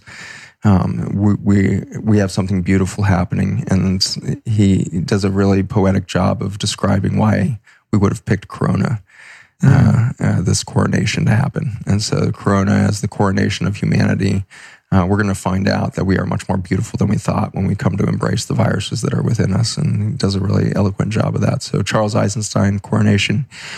Um, other teachers that you know maybe are overlooked a little bit. Um, you know, I, I, would say I don't want to get too esoteric because um, let me think about what next? I mean, ironically, something like you know, biography of a yogi would be you know something in there that you know if you want to think about this sea, you know, I, I think when you if you read that with new eyes with the idea of the microbiome you you might see something new mm. of like when we start talking about seas of consciousness and you know yoga and you know all of this religious history and all these stories and narratives we've told ourselves repicture that with the intelligence of nature and the mix of it and realize we've been storytelling around nature and our connection to it through religion for the begin since the beginning of time so uh, read, you know, if you come from the Judeo Christian thing, read the book of Revelations and, and look through kind of what's happening in these in these current days. And it's going to be tempting to say, oh, yeah, it's the end times. But then just ask yourself, has nature ever ended? You know, and mm-hmm. are we actually at a rebirth time? And when we start to think about this new Jerusalem or this new world that we're spoken of that's going to emerge from the ashes of the old, what's that phoenix rising and and could we be a part of that instead of waiting for the extinction event to happen and then we all emerge as spiritual beings on the other side what if we were to play still and is the rapture actually a description of a loss of massive life due to the, the toxicity of a planet that can no longer support life and yet there's a small number left over that get to recreate with mother earth again and so that's an interesting retake on revelations you know and so i'm not trying to be you know, really flying the face of religion or upset anybody here around. Uh, he's trying to rewrite Christianity. No, I'm not at all. I'm just saying we've had a very human perspective on chronic disease and we misinformed ourselves for that. We're having a very narrow definition of, of human experience and our interpretation of religion. Should we expand that for a moment and think about life in the context of a deity that you might believe in or ascribe to or whatever? we just need to expand past that human perspective and that umfeld that is so narrow and let it become a sea of consciousness for a moment. And if you'll just do that and meditate into that and just ask yourself right now, are you okay right now? Mm-hmm. And then go watch the news and be like, okay, nothing's good over there, but right now I'm going to meditate and I'm going to just ask myself, am I good right now? Yeah, I'm really good right now. I'm not sick and uh, everything's good right now. Like that's all we can hold on to is right now for you it, everything might be okay right now. Are you in a little bit of pain? Okay, go explore that, whatever it is. But the the reality is, um, we're moving into this this higher conscious state. And um, you said three. Victor Schauberger is another one. If you want to really oh, nice. blow your mind over yeah. a great observer of nature, I'd say Victor Schauberger of the 20th century is love, one of our love. unsung heroes and geniuses of that century. Um, so read Victor Schauberger's work and and realize that medical science ignored one of its greatest minds in that century because he was a forester, uh, fourth generation forester in the Austrian mountains, and he made better observations about biology and more profound, revolutionary things that we could go and start rebuilding our concept of physiology and the microbiome and all that on Victor's work, and we would be you know accelerated by 50 years if we ignore his work, it'll take us 50 years and we'll be 100 years behind where he was in the in the mid century. Um, so uh, I think there's a real need to move back to that historic brilliance that was coming out of the 1940s and 50s because at the same time we were doing pharmaceutical explosion and kind of going down the wrong pathway. A lot of people going down the right pathway at that time. And interesting tipping point right there in the 1940s, 50s, where we chose a pathway to convenience and control of nature mm-hmm. instead of a reconnection with her and we created our our sixth extinction for it. Mm-hmm. Thank you. Amazing oh, conversation. Thank you for your dedication and energy. There's not many people that can go toe to toe with me for this long and, and, really keep delivering. You know, it's always me that's like just out of guilt. I'm like, okay, I, you know, I, this is unethical to make them keep going. But no, really, man, thanks for your time and all the work you're doing in the world. You're a very inspiring and brilliant guy, and uh, there's just it's such a pleasure to be able to sit with people like you. So thank you for the opportunity. We should we should keep in mind that I may not be an intelligent human, but I have a good microbiome. They're doing all the heavy lifting. all right, where can people find your website, social media, all that? We're going to put the uh, the Ion Biome uh, product in the show notes and stuff. But any other your organizations yeah, I mean, or you know, anything you're doing? Education through zachbushmd.com. Lots of different topics I chase there. Uh, so zachbushmd.com can find you into that whole kind of universe of thought. And then um, our nonprofit, I would love for everybody to jump on there, farmersfootprint.us. Uh, so farmersfootprint.us. And uh, it's a good look at our first project within an emerging huge ecosystem of projects uh, that'll focus on soil, water, and air. But our first project within soil is Farmers Footprint. And uh, we would love your support uh, to just log on there, five, ten dollars, twenty dollars, whatever you can, or if you can really give a you know a significant gift we're at a real tipping point with that that project right now, where we can really start to influence much broader discussion and storytelling. At the you know post COVID is really opening up an opportunity for us to really tell a powerful narrative of healing through the food system and through the, the agricultural system. So it'd be an awesome time for you all to jump in and, and support that mission at farmersfootprint.us. Cool, man. All right. Thanks again. And I look forward to doing this next time I see you. Likewise. Thank you. I know I say this a lot at the end of these episodes, but I just have to acknowledge that I might be the luckiest guy in the world, man. To be able to sit down with such brilliant minds and hearts as someone like Dr. Zach Bush is truly a blessing. And for that, I am eternally grateful. And the fact is that if you listeners weren't there, yeah, I'm talking to you, actually, not listeners, you listener, the one listening, uh, the witness. if you guys weren't listening, no one would come on my show. See how that works? So I want to thank you for listening because I learned so much and I'm so inspired from having these conversations. Again, I want to give a shout out to my friend Josh Trent for really helping to make this conversation happen, even to the point of giving me a location to record it in. Really kind gesture on his part. And uh, we all got to go out to dinner afterward, and I got to know uh, Dr. Bush a bit more. And um, yeah, ironically enough, we all went out to dinner and ate like pizza and pasta at an Italian place, which I thought was so funny because so much of this episode was about the dangers of gluten and wheat products and things like that. But I guess because we took our ion biome, which we were taking, um, we were probably much better off. But sometimes you just have to say, F it. You got to live your life. You know, I think the, the neurosis of trying to control your environment and your diet too much um, is probably as bad as just eating crappy food. But I did find it ironic uh, that we went out and that's where we chose to go for whatever reason. I wasn't the leader that night. I would have probably chose something other than Italian. Although I love it, it is hard to avoid the gluten and it always gives me a runny nose and other problems. Anyway, I digress. The fact is, uh, fantastic guest. Um, thank you to every single one of you that kept bugging me to get Dr. Zach Bush on the show. And, uh, you know, we finally got it done. And he did not disappoint. What an incredible human being. So inspiring. I mean, what he's doing to educate people about the soil and the nature of our food and how that affects really all biological organisms on Earth is just absolutely fascinating, inspiring, and so important right now.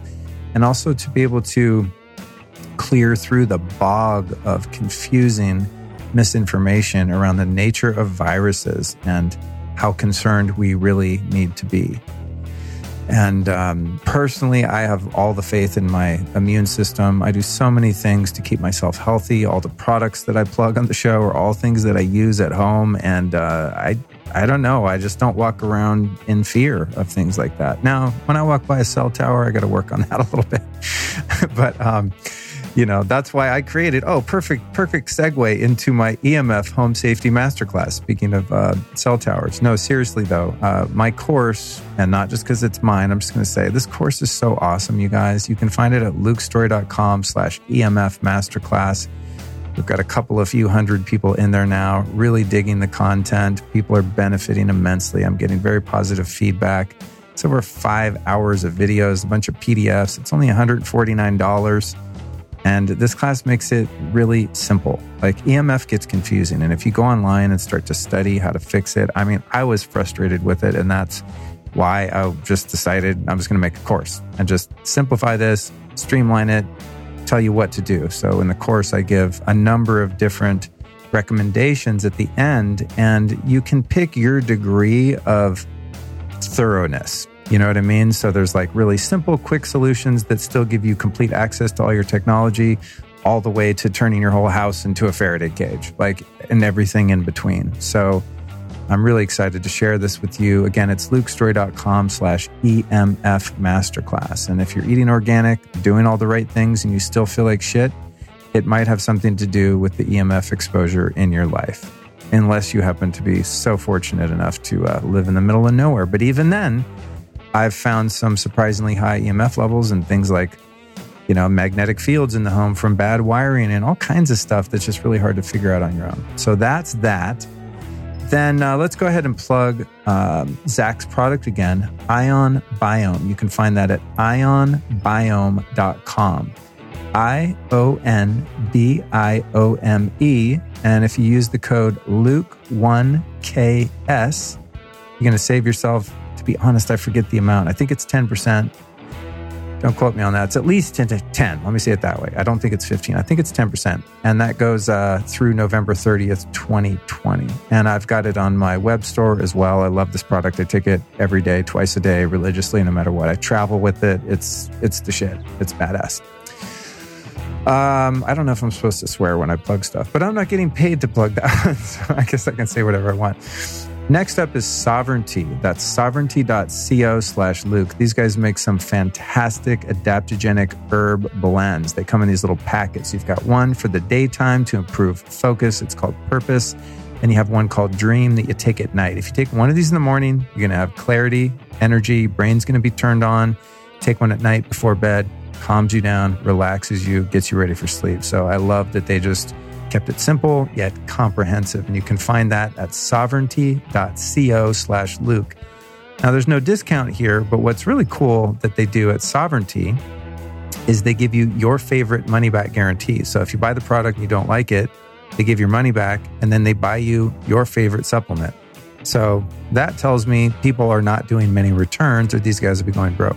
It's an awesome product. Sovereignty.co slash Luke.